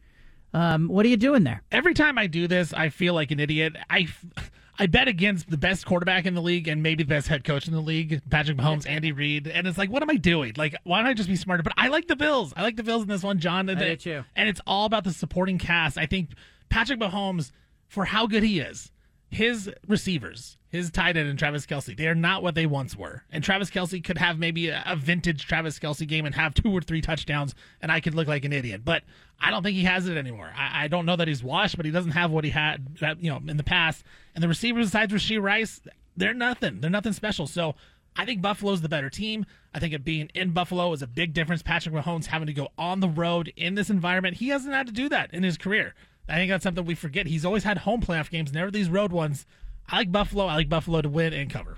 Yeah, and I keep looking at Kansas City's season. Okay, so they're. I mean, obviously they've been on an incredible run, and you've watched them all year, but this is not a team that dominated this season. And you know, you you look up and you go, "Gosh, you know, eleven and six. That's not, you know, that's not a team that was a typical Patrick Mahomes." And and the images I have in my head of the Chiefs this season, uh, fair or not, they're of Taylor Swift in the box. It's not like four seasons ago and Tyreek Hill down the field and Travis Kelce and man that offense and they're just not the same. I you know they're Kelce's dropping passes. Mahomes has fewer places to go with the ball. The shine is off. They're you know they had six losses in the regular season. Um, you know, they looked way better than the Dolphins in the wild card round. But I just think Buffalo's sitting, waiting at home. This is the game that Buffalo's been waiting for. And I'm like you. I don't like betting against best player, best coach, you know, and it's why, um, you know, you probably, I wouldn't probably pick Houston to win that game outright against the Ravens. I think uh, Jim Harbaugh, or excuse me, John Harbaugh is a really good coach, and I think Lamar Jackson's a really good player. I, you know, I just, I, I can't see that happening, but um, I like Buffalo as well, and I think the pick there is Buffalo, and I, you might as well lay the two and a half because I think they win by a field goal or more, And, and, it- I- I changing of the guard. Yeah, it's like we've talked about. A lot of pressures on Buffalo. I think they know if if they don't get it now, they're never going to get it. So it's going to be a lot of inspiration to play in this one. All right, which is your best bet? Best bet that you felt of all the games we talked about? Uh, I, I actually think it's Buffalo minus two and a half. I think that's my favorite bet of the weekend. I think they're going to get this job done. Buffalo minus two and a half. All right. We're, that's your five star pick. All right. The five at five's coming up. Anna's going to pop in the studio. She'll do the five at five. Uh, we'll talk more in the five o'clock hour about the NFL weekend.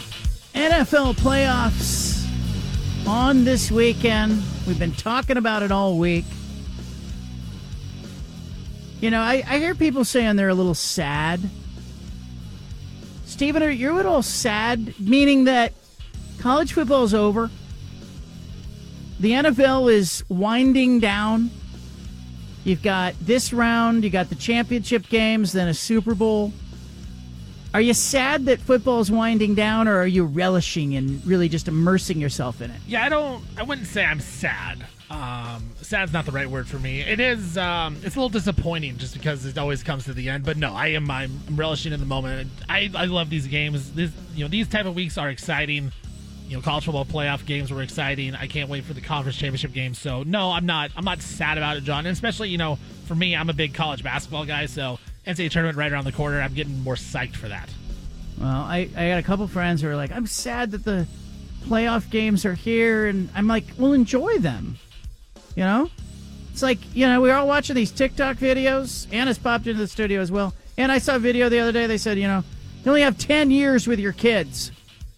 So soak it up. And after 10 years, once they're about 10 years old, they kind of find their friends Mm-hmm. and then they go off to high school and then college and you know they're kind of gone so you have 10 years to really bond with them we have a seven year old and a nine year old the two little ones does that make you sad or are you just like enjoying immersing yourself in that experience Uh, yeah, I'm immersing myself. Um, really, we'll try to think of how precious that is when they're fighting and um, complaining about whatever we're serving them for dinner. That's when I will remind myself, just ten precious years. and they're in they're home all week long and they're not they're out of school Yeah. all Yeah. week It was real charming. long. Like day one, day two. Oh, we can go sledding. Oh, we can do this, and it's just not as charming by day five. But you know what? We've got power, so I'm not really first world problem anna first world problem I know. Um, all right, we are ready. We're gonna do the uh, we're gonna do the five at five. Anna's locked in. We've got power. By the way, the power flickered earlier in the show. I didn't bring it up, Steven. But you know, if the power goes out, I'm going into Jericho mode over here. We've covered this. You have to wing it for about five minutes while I fire up the generator. Yeah, I can stall. I can do that. Okay. I assume you have the generator like right next. Like you've just been hauling it around with you these last like he two carries it on his back. Yeah, like, I- it's like a backpack. It's like a backpack. I may or may not have put the generator in the driveway and fired it up twice this week. I may or may not have done that. Just a guy doing dude things. Gives him great joy. Uh, it- you know what's funny? There's a car in the neighborhood that was idling the other night, and I was like, somebody's got a generator on. like, I was gonna go get mine out, and, and let's do it. Um, I got a lot. still a lot of people without power right now. There's a whole new batch because a transformer blew on the east side. I was. You see all the lights and all of the electrical equipment in this studio. Uh-huh. Okay. Yeah. There are no fewer than three, four computers, keyboards, a, a board, um, you know, professional lighting, Yeah. two cameras, bunch of overhead lights, Yeah. a television on the wall. There's a okay. lot. there's a lot of stuff in this studio. Yeah. It all flickered earlier in hour one. Oh, how exciting. Midway through hour one, it flickered. Yeah. And I just kind of, my little heart leapt. It's okay. It's good for you. Keeps you on your toes. Yeah, I was like, I gotta go Jericho, you know. And the funny thing is, your dad's seventy seven. Okay, we have a seventy seven year old Taiwanese man living here. By the way, I don't know if I told anybody about this, but um, you know, Anna's dad's not used to the cold weather, so he lives in a room in a space that is a little on the chilly side because he's in Taiwan. Where how how warm was it in Taiwan? Like, you Yeah, know? it's like a constant 85, you know? Okay. So and the, humid. The temperatures when it got down to the teens. Yeah. Your dad, I was your dad wasn't doing well with it. Nope. It's cold. Mm-hmm. And so what I did is I went into his living space. I literally took an industrial strength staple gun and big blankets and I went over the windows and every space that he didn't need to get to and I just turned it into like an insulated cave and I put a space heater in there and I fired it up and I put a temperature gauge in there. So one night, Steven, I'm not kidding you. It was like low 20s. Anna's dad was in there, it was 82 degrees. he was in a sauna. And he had an electric blanket pulled up to his neck. I went in, he's asleep. And I went in and I was like, oh, this might not be healthy. like, you know, this is too much. And so I turned him down. You know, I put the temperature down. I turned off the electric space heater. I opened his door. The next morning, he confessed that he saw me. He must sleep like a cat with his eyes open. He said, I saw you. And I said, okay. He said, yeah, I saw you in there. Thank you. He thanked me. But I was a little worried about it. But I kind of think, like, we don't think he pays attention to what's going on. Mm-hmm. I kind of think if the power goes out, he's going to be the one running around going, Jericho, Jericho. Yeah, well, you have us all trained. We've run a Does few he does he training know his role? What he's supposed to do? He's supposed to get assembled in the kitchen with a flashlight. That's that's pretty simple. If he can't do that, we're gonna have to replace him in the lineup. All right, here we go. The five at five. The five at five. Number one. Well, this is interesting. Tickets to the 49ers Packers playoff game cost half of what they did a month ago. So, for anyone that wanted to uh, go to that game and procrastinated, you are in good luck. You can get seats in the upper decks for 190. You can Wow. get lower levels for 400. And this is, in fact, a playoff game at Levi's Stadium. This is a result of the Dallas Cowboys not being part of this game. Is that what it is? Yeah. Yeah, people thought it, when the Niners put these tickets on sale several weeks ago, they just, you know, it's a to be determined opponent, but people thought it was going to be the Cowboys. So the ticket price for lower level, 1600 is now down to 400 And the get in price is 190 So, um, really kind of interesting to see uh, to see this kind of unfold the way it has uh, for the Niners. But the Cowboys not being part of it definitely affects the fact that uh, the the 49ers are not getting the prices that they that they thought they were going to get. I don't know. I don't know that I'm just not a let's pay 1600 to get into the game guy. You know, I don't know who was buying that ticket. Number two.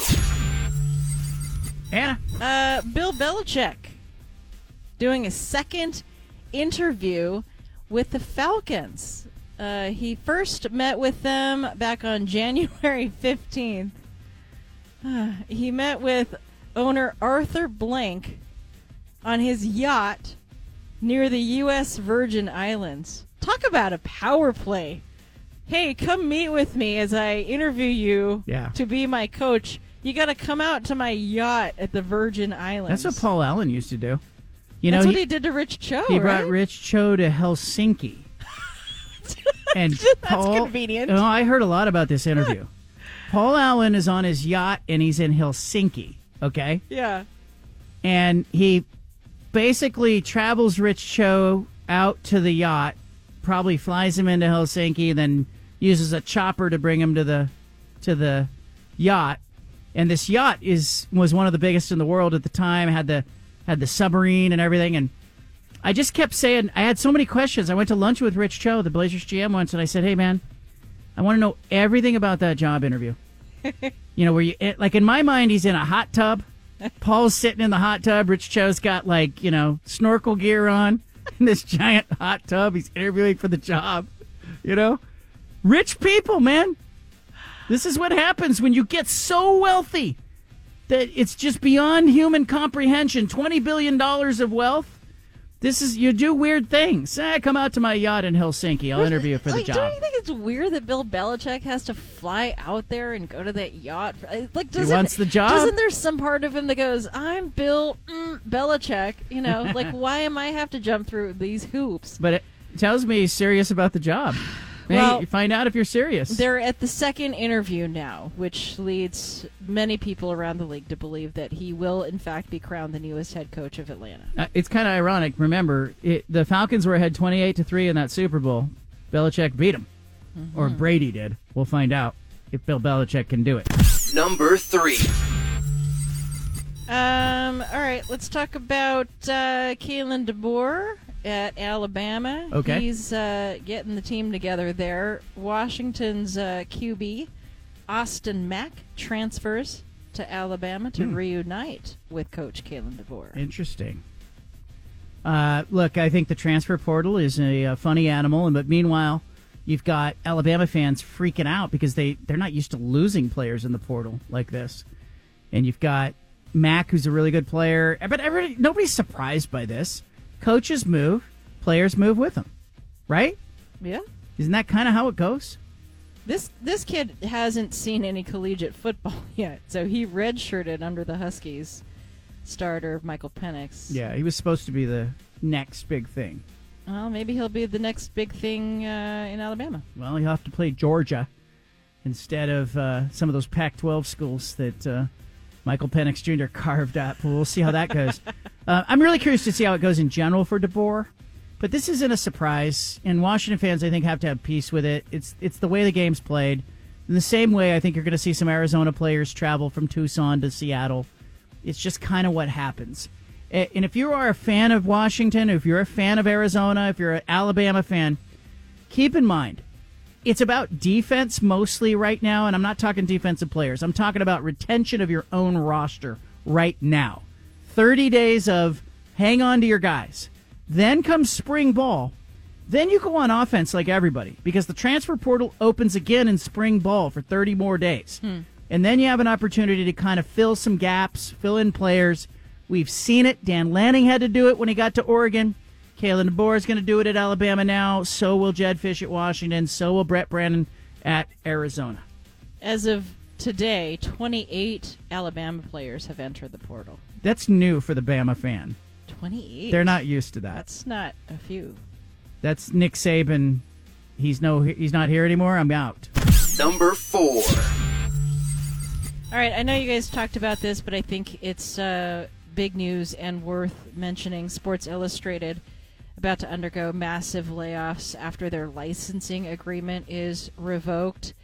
Uh, senior writer Pat Forde is disputing earlier reports that the entire staff was laid off, saying that there is still a website and a magazine. That said, ugly, brutal day with many layoffs, but this comes after a licensing deal fell through. Um, just, I mean, gosh, what a tremendous history in sports journalism with Sports Illustrated. I can't imagine it not existing in some form. Yeah, I think it died a couple years ago when you know it's been sold twice since the original owners, uh, you know, and and now you've got private equity firm basically squeezing all the life it can out of it, and it's unfortunate to see that you know the product has suffered. I have fond memories of Sports Illustrated as a magazine. I um, I just think it had the best writing. It had tremendous photography. The covers were always exciting to see who was going to be on the cover. I always loved Rick Reilly, extra points at the end, even Steve Rushin. Really good writing, really rich stuff. But it re- it really has lost so much talent and I don't think that there's a generation coming behind us that would support it. And I just don't think they're into let's read what's going on this week on a weekly basis you almost have to have like you know you have to have a different angle if you're going to be Sports Illustrated, and I think somebody will see value in the brand. But I talked to somebody at the Athletic that worked a long time at the Athletic today, and they said at the Athletic looked at it and decided they couldn't make money with it. They didn't know how to make money out of that business. But somebody's got to figure that out. You know, there's something in the brand. You know, I just I just think like it's really kind of sad. I don't mean to sound like an old person here. But like remember when Borders and Barnes and Noble went through a big time when the bookstores got they're in real trouble because of Amazon. Yeah. Borders, you know, went away. Barnes and Noble found a way. Mm-hmm. Then came Toys R Us. Toys R Us got gutted. And now Toys R Us is like a pop up in some inside of Mhm. other stores. It's not the toy store that it once was. And again, Amazon. Um, I am looking at Sports Illustrated going away, and there's just a loss of nostalgia. I had the covers of Sports Illustrated all over my bedroom wall, had them wallpapered, and it's there's just a loss of that nostalgia and that connection. That's just uh, it's kind of sobering to me. But I don't think it had to happen. Like they had a good product, did they not? And they yeah. just didn't like like many newspapers. They didn't didn't adapt. They didn't adapt, and they didn't see what was on the horizon, and they didn't figure out a way to monetize their fantastic content. what they should have done is gone all in. Like I, I this exchange I had today again with a former Sports Illustrated staff member who was there in the heyday of Sports Illustrated, and then went on to the Athletic and is now working somewhere else. And I said, you know, you know, if I, I think people will pay for unique content that Yeah. they can't get anywhere else. I agree. JohnCanzano.com, great example of that. Can you scale that? Could you put together twenty of the best writers in the country? and say this product is just going to kick ass. It is going to be just the best sports publication out there. It won't be daily. It's going to be weekly. Could you do that and have the magazine still feel special or do you have to buy into here's what's going on today every day we're in the now we're breaking news? Is there a blend? And can you monetize it? I believe you can. I believe it's possible. Because I believe people will still support quality writing and quality journalism, especially sports fans who are fervent about what they love. this individual said to me, "Look at what you're doing. You know, people are really supporting you, and people are reading you at a higher level than ever before, and that's got to feel really good." And I said, "Yes." I said, "But is it scalable? Can you do it with a staff of 20? And would people really get behind it? You know, I, I kind of hope you would, but that getting that magazine every Thursday was such a thrill. Yeah. Got in the mailbox. And I'm not talking about February in the swimsuit issue. Get that out of your head. Although that was a delight in, you know, in the cold part of the year. Number five. Okay, let's finish with the Cowboys cheerleaders. They're not happy. Well, obviously their team lost, but they are really displeased with how several Green Bay Packers players acted during the Packers' win. Uh, one of the cheerleaders, who just finished her fifth season with the team, hopped on social media this week to explain why the Packers players' behavior was so unacceptable. He said she said that they've never experienced such disrespect. They would be minding their own business. The Packers would score a touchdown. This is one example. And then they would come up to the cheerleaders, stand on the sidelines, and just start yelling at them. Hmm. They would be standing face to face yelling at the cheerleaders. And her point is she feels like it's unsportsmanlike conduct. And it's crazy. The Cowboys players can't do that to, you know, other players, but they Don't can do taunt. it to cheerleaders, and nothing's Yeah. going to happen. Don't taunt the Dallas Cowboys cheerleaders for crying out loud. Kind of low. That's un-American. You know, it's un-American. it is. What are they, commies? You know, Oh my gosh. it's true. you right if you're yelling at the Dallas Cowboys cheerleaders, they got to wonder about your soul. Okay, Okay? McCarthy. Let's run them, run them out of the country.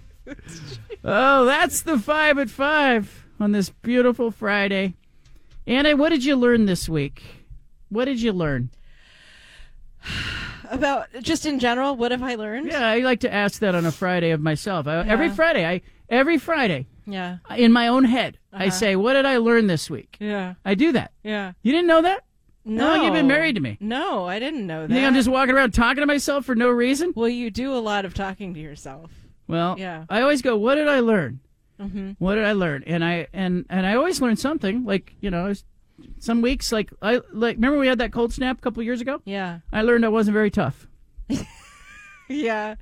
You learned. I had a day and a half. Really don't like being cold. I had a day and a half where I was like, I could do this forever, Uh-huh. you know, and then I was like, nope. Yeah. So, Yeah. what did you learn this week?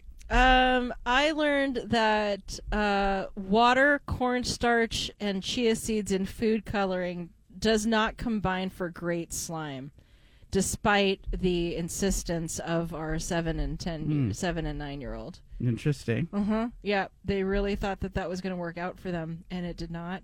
Oh, I also learned today that the Miss USA. I learned this today, early this morning. The Miss USA pageant has lifted its age restrictions for becoming Miss USA. You used to have to be under 28 years old, not married, no kids, or things like that, and they've just blown out all of those rules. There's no age limit now. Wait a minute. anybody, anybody, any female can go for Miss USA now. You Their gotta- you age is not a factor. They, they should have a cougar division. Don't you think? well, I don't know because they're just saying it just doesn't matter anymore. Anybody can. Ooh, that's going to be a great apply. matchup. That'll be a matchup. Like, you know, if you get like about a 42 year old and a 24 year old, Yeah, that's going to be a hell of a showdown. yeah. You know? they've just blown open the doors. Anyone can apply now. And you I need wonder to if have like cer- the mom, the mom division. You know. Yeah, but I wonder if certain states might skew a little older. Like you know what, I mean? Like Like Florida what? and Arizona. You know, get a you know get some forties and fifties in there. You know, oh look out! Here come the Cougar states. You know, Uh. oh it'll make it it'll make it a little. Why, why did they do that? They're going to get sued or something for age discrimination. I don't know. Maybe they weren't having enough people uh, apply. You know? Does that mean prior winners can come back or runners up can come back? No, I think they have rules around that. Wow. But, you know. So the age Yeah. division is off. Uh huh. So what limits are there? No, really none. There's no height requirement. No, no height requirement. Just uh, can you prance down the runway in a swimsuit and look Wait, confident? Does that is that the one that includes the swimsuit or n- doesn't? like Yeah, one Miss of them doesn't, It's right? Miss USA. No, Miss America and Miss USA both have swimsuit. They do. Yes. Shows you what I know. Yeah. All right. Thank you, Anna, for that great update. Yeah. And what did you learn? Yeah, that's, it. That's it? Yeah. Steven, yeah. did So you learn That's anything? my public service announcement. If you thought if that was if that age thing was the thing that was holding you back from applying to become Miss USA, it's no what longer was a the prior limit? 28. Wow. Mhm. And you had to be single, no kids. Yeah, there's some there's some weird uh, w- rules like that that used to be apparently in play. Yeah. Wow. I'm almost wondering, like, there's some 29 year old out there that's just like, yes, this is my time. Yeah. Yeah. I thought They had an, was. they had an emotional 28 year old last year. Like, oh, this is my last year in the pageant. Yeah. Now that now they're excited because Yeah. they, they can come back. I'm too old to go to Coachella, but I can still be in the Miss USA pageant. The announcement reads Huge news. Married women, previously married women, moms, and any female over 28 can now be Miss USA. And it used- Congratulations, everyone. There used to be like, you know, NFL running backs are the same way. At about 29, that's it. Your career's kind of winding down. Yeah. And the same goes for the pageant. So now, NFL running backs are probably going to go, hey, what about us? You know, can't be a 30 year old running back, but you can be a 30 year old Miss USA. Yeah. Oh, 40 man. even. Well, we'll see what happens with that. Do you think it changes anything really? I don't think so. I don't. I can't wait. Well, we'll see. A little more seasoning in the tournament. So here we go. All right, we'll talk NFL playoffs coming up. Leave it here. What did I learn this week? Well, I learned that Alabama might not still be Alabama. I also learned this week that uh, the uh, coaching salaries uh, that we have seen escalate over the years, especially in recent years, are not coming back down to earth, even despite some of the teams and programs saying, hey, we don't have the budget we used to have. We're not getting the media rights money we used to have. Looks like Washington and Arizona still willing to uh, open the pocketbook, uh, even though we're going to see players presumably sharing as employees, sharing in the profits. Doesn't look like the coaching salaries are going to be coming down. You know, we heard Jim Harbaugh say, yeah, I'd be happy to share, I'd be happy to take less money while he's interviewing with the NFL. Um, what did you learn this week, Stephen? Yeah, those are all good ones. Um, you know, I learned. I, want to say you learned that Alabama may not be the same. I learned that the transfer portal is just starting. Man, everybody enters the transfer portal now. It doesn't matter how good, how bad you are. You look at the smaller conference teams. Uh, you take a team like Liberty, their quarterback, he entered the portal. He then went back to Liberty. You just never know who's going to be on the roster year after year. So I, I've learned like I can't I can't project what I think teams are going to be next season until I officially see the portal end. Like because there's just so much movement going on right now. Everybody's in area, so it, I'm still getting used to the whole portal thing, John. I, am still not used to it, so I, I learned I need to get more used to it. It's worse than the NFL because in the it's NFL, harder than the NFL. Yeah, in the NFL, you know who's under contract and who's not. These are the guys that are in the NBA. You know, these are the guys that have a restricted free agent, unrestricted free agent. You know, everybody.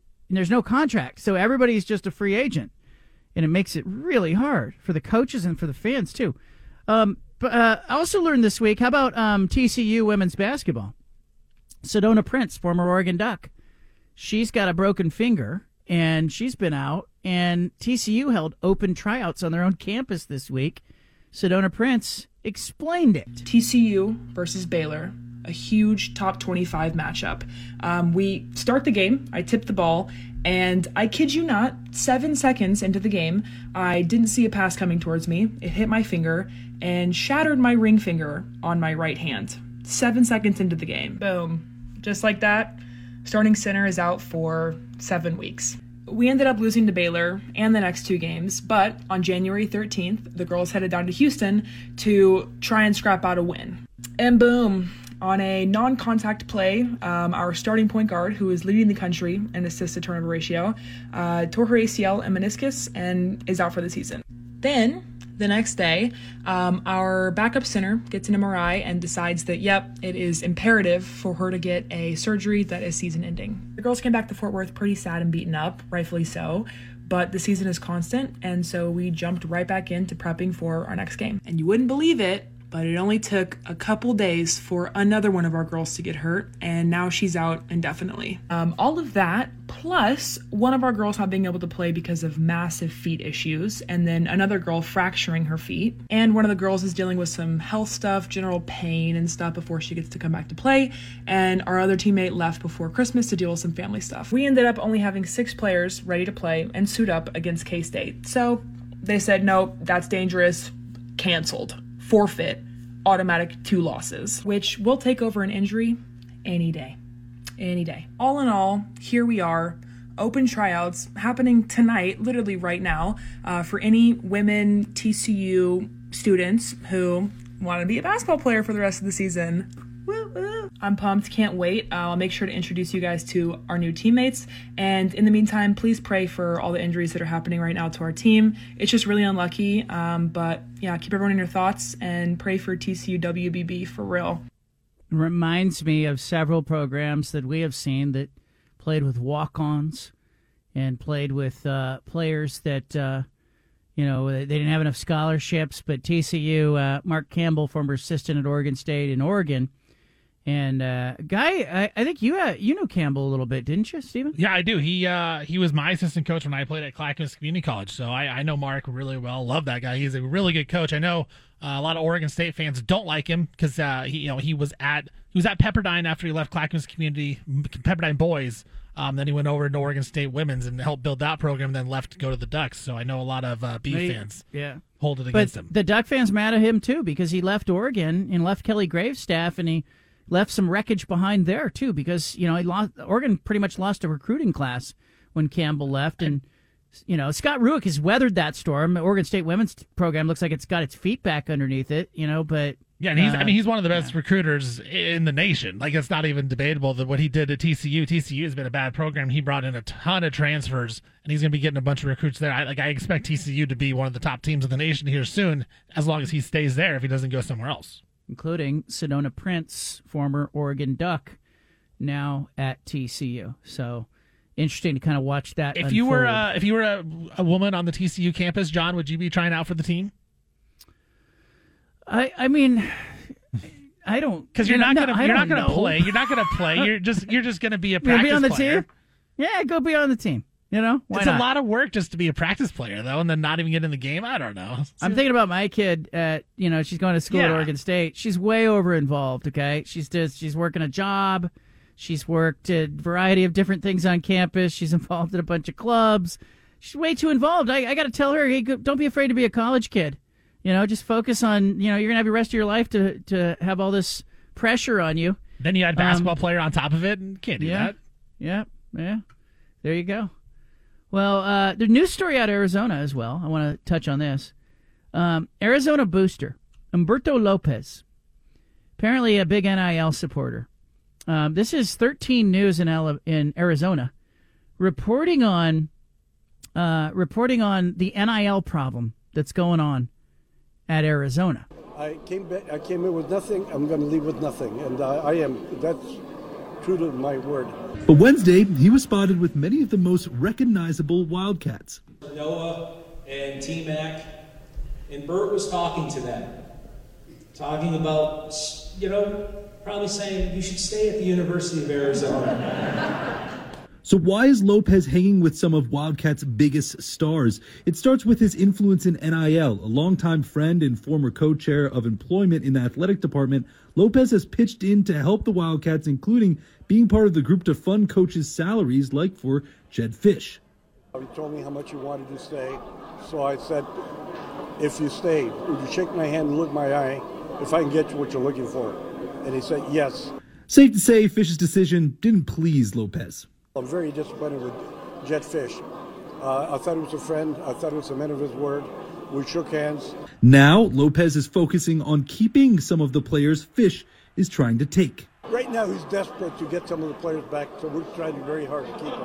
Uh, he's throwing all kinds of money at them. Lopez co founded the Friends of Wilbur and Wilma NIL Collective, which helps to connect student athletes with business opportunities, a key to making money in NIL and swaying transfers. But as Lopez has found, not all schools are created equal. You know, obviously, we cannot afford what Washington can throw can throw around. But But Bert is just trying to show them it's more than just the money. we're trying very hard. To be friends. Be honest with them. Be open. Uh, and uh, I told I'll mentor you throughout your lives as long as I'm alive, and help you throughout your career. So they, they have a friend in me. Something his peers say hopefully should get the job done. But if I were in their shoes and I had someone like Bert looking out for me, I'd stay right here in Tucson. So thanks for doing that. There you go. Uh, a lot of problems, obviously, with people who feel jilted by Jedd Fisch.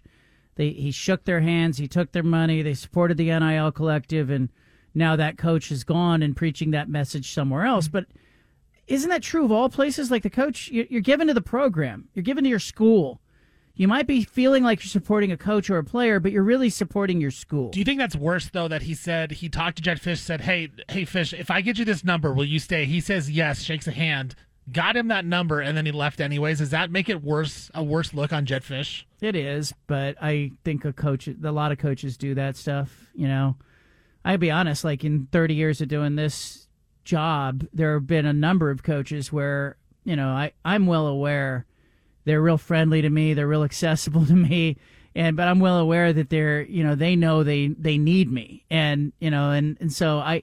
I don't play that game with them, but boosters, I think it's hard because it's your school, and you feel like in this era you're you're doing something to help a coach, help a program.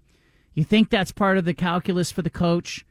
You shake hands on it, and then you know the coach ends up going another direction. I could see how your feelings would be hurt, and you'd feel jilted. And it was interesting because they were talking about how uh, the quarterback Fifita and the receiver T Mac. They were saying how you know um, Lopez was seen with them at the Arizona basketball game, and everyone kind of knew like, oh, like they're trying to figure out a way to keep them at Arizona now that Jedd Fisch left because you know Jedd Fisch is probably saying, hey, I need a quarterback here at Washington. I need a star receiver at Washington. And now they're trying to keep uh, keep their guys down in Tucson because they got a good team, John. Like it's it's a tough spot for all these teams that lose their coach, man. You it's a whole new recruiting game. It's not even just recruiting the new players. You got to recruit every single player on your team. I just it is a lot right now to be a college football coach. Yeah, I think uh, there's obviously a lot of problems, a lot of new challenges, and I think the boosters and donors are trying to keep up with it in the same way the coaches and media are. Frankly. All right, coming up, we'll take a last look at the NFL games for the weekend. I want you to tell me which game are you most looking forward to see? What do you want to learn this weekend? And what did you learn this week? 503 417 7575. Well, just to recap, you got uh, the Bills trying to break through in the playoffs, not the regular season, the playoffs where it counts on Sunday in Buffalo, where, uh, you know, the Bills, you know, they feel like this is their moment, getting the Chiefs once again. Bills uh, tackle Dion Dawkins talking about the opportunity. It could be different. It's usually different, but ball is ball. Like, we don't want to make it rocket science and ex- expect like a giant spaceship to come down. Like, no. Like, we understand that those players are championship players. They are breaded by a championship foundation, and they've been winning and they've showed it. So we understand that they play with, just a different type of swagger, and uh, it's cool because we do too, and uh, we understand that um, it's two great teams playing, and uh, this is why I chose to play fo- football was to play against the best, and they have shown in many ways that they are great, just as what just as like well as us. So, you know, just be ready for a, a gritty, gritty football game. You know, really, really gritty, gritty. Really gritty, no spaceships. Um, I, I would actually like to see a spaceship come down and land during that game. Um, if that could happen, I'd like to see it. That would be pretty entertaining. Um, that said, I think it's Buffalo's time. It's their, you know, there's a season for all things. You get teams that sniff around success before they truly break through. I've always said that. I believe it. Um, I think there's a variety of of indicators that that kind of experience helps your team. Michigan, a wonderful example of that in this year's college football playoff championship game. You had some Michigan players who had been there, had some disappointment, get back get back to the playoff, get into the championship. You know, the stage was not too big for them. Buffalo's at home in this game, and I think we're all picking the Bills, but we got to see it. They got to go out and do it. Uh, meanwhile, in San Francisco, Kyle Shanahan dealing with the fact that the 49ers, you know, they didn't have to play at the end of the regular season. Rested guys, had a week off last week in the wild card round. Kyle Shanahan kind of juggling, you know. Uh, do you do you put a lot of stock in the fact that you could be resty, or how do you view it? They got the Packers on Saturday. Um, not much. I I think we've had some dominant performances we've had when we've had none rest, and I think we played bad when, when we've had none no rest. Sorry, that was not educated. Educated, um, but it's. I mean, you, you, try to go with how you feel your team is, and uh, our team's ready to go. So excited to see how we play. Excited to see how they play as well, and they get a Packers team that has Jordan Love, who has just been a better quarterback in the last uh, nine weeks 21 touchdowns, one interception. You know, clearly his head coach Matt LaFleur liking what he sees. Jordan Love, wow. That was that's about all I can say, Pete, is wow. Um, what he did and the poise he shows, the command he shows, the the, the touchdown pass to Dontayvion Wicks. Um, it was an all out look. We were obviously in an empty set. For him to hang in there and get that throw. And Wicks made a hell of a catch. But those are those are things that uh, you, you just can't necessarily. You can try to coach it, but what a moment for him. Um, to me, that was a big time play. It just shows the growth that he's had uh, from his first start versus KC to now. Um, just so proud and happy for him. Um, he is he he is he's a dude. He is a real dude. He's a dude. He's playing well, but he's playing against a rested San Francisco defense that uh, has given some teams fits. I got a question for you, John, real quick about that game. Uh, if you're you're a 49er fan, are you almost more worried that the you, the 49ers are playing the Packers rather than the Cowboys because you look back earlier this year, Cowboys 49ers 49ers won 42 to 10 uh, and then last year in the playoffs 49ers you know beat them in the playoffs is it one of those things where the unknown may be a little more scary than actually, you know, the somewhat better team as the Cowboys were better on paper than the Packers, but now that the 49ers have already dominated them. Now you're playing a team in the Packers where you don't know much about this team, and, and especially how young they are, how you know how green they are with uh, Jordan Love back there. Is it a little more? Uh, if you're a Niner fan, are you a little more nervous about this one than you would be if they played the Cowboys? Totally, because you know the Cowboys, you know they're a known enemy. They're a known quantity. Dak Prescott, you know what he is. You know what the Cowboys are on offense, defense, and you know they got a boob for an owner. Uh, I think that's a part of leadership is to have some of the guys that have gone before that uh, have been disappointed uh, to share it with everybody involved. For me, it's a reminder. I too have been here 23 years. And uh, it is a reminder. I've been here when it was glory hole days, and I've been here when it wasn't. And so, having said that, uh, uh, I want me some glory hole. So I have that perspective. Yeah, Jerry Jones, you got that guy, right? So you you know who the Cowboys are. You know they're a bumbling organization that will be in their own way. And there's a little, you know, it's not just that, you know, the Packers had a good game, knocked the Cowboys out. It's not just that. The Niners struggled with Lamar Jackson. And Jordan Love can move. He's not, you know, he's not a uh, guy who's going to stand in the pocket and, you know, he can move around a little bit. And so I do kind of wonder, uh, from a defensive standpoint, if the Packers will put some pressure on the Niners. Because, you know, Love th- he, he's been very good in the last eight or nine games. He was great against the Cowboys, but that Niners pass rush is going to test him. And but I still, Stephen, I still think the Niners win by double digits. I think their offense will be too much for the Packers defense in the end. Yeah, I agree with you on that. I just I feel like I'm with you also with it's more fear of the Packers just because you haven't seen them in this matchup and the way Jordan Love has been playing. I mean, you mentioned it what the last eight weeks, one interception, something like that. You know, he's been unbelievable, and I think Matt Lafleur has really shined and flourished now that Aaron Rodgers is out. Um, and he's had you know a blank slate in Jordan Love, and he gets to you know t- teach him how to what to read. Where Aaron Rodgers was changing plays, Aaron Rodgers was running the offense. This is the floor written all over it, and I think the same thing with Kyle Shanahan with Brock Purdy is one of those things where Shanahan can really teach Purdy what he needs to do. And you look at these coaches, man, they know how to coach quarterbacks, and it's fun to see two young quarterbacks like this get good coaching and actually thrive in their situations. Yeah, and I think uh, you know I'm going to be watching all the games, of course. Um, the other game that you know is super interesting to me on Sunday, obviously the two games you got the Buccaneers and the Lions. A lot of emotion there. A little bit of a wild card with Baker Mayfield, and that you know it's just a comeback story. It's a renaissance for Baker Mayfield. But can the Buccaneers beat the Lions? Can they upset the Lions in Detroit? Stephen A. Smith, can they? Hell no, can't see it. Mm-mm because I think that you're going to have to put up a significant chunk of points to beat this Detroit Lions team. They can run the football, they can throw the football. Amon-Ra St. Brown. I mean, we, we know that this brother can ball. We know that Jared Goff has guided the team to a Super Bowl, and he's looked even better now than he ever looked in the Los Angeles Rams uniform. As far as I'm concerned, I'm looking at the at the personnel that they have. I'm looking at them being a top five team in the NFL in points per game, yards per game, and red zone efficiency. So let's not forget all of that. Yeah, there you go. Um, I I like Detroit, but I'm gonna watch. you know, I think it's kind of interesting. It's it's just so weird, and I and this is a this is a Steven problem that I just look at the Lions and I think, man, it's the Detroit Lions. Like, can I really trust them to get I to the know. NFC title game? I mean, I want to, but it's like I've seen the Lions fail so many times, and I know that they should beat the Bucks.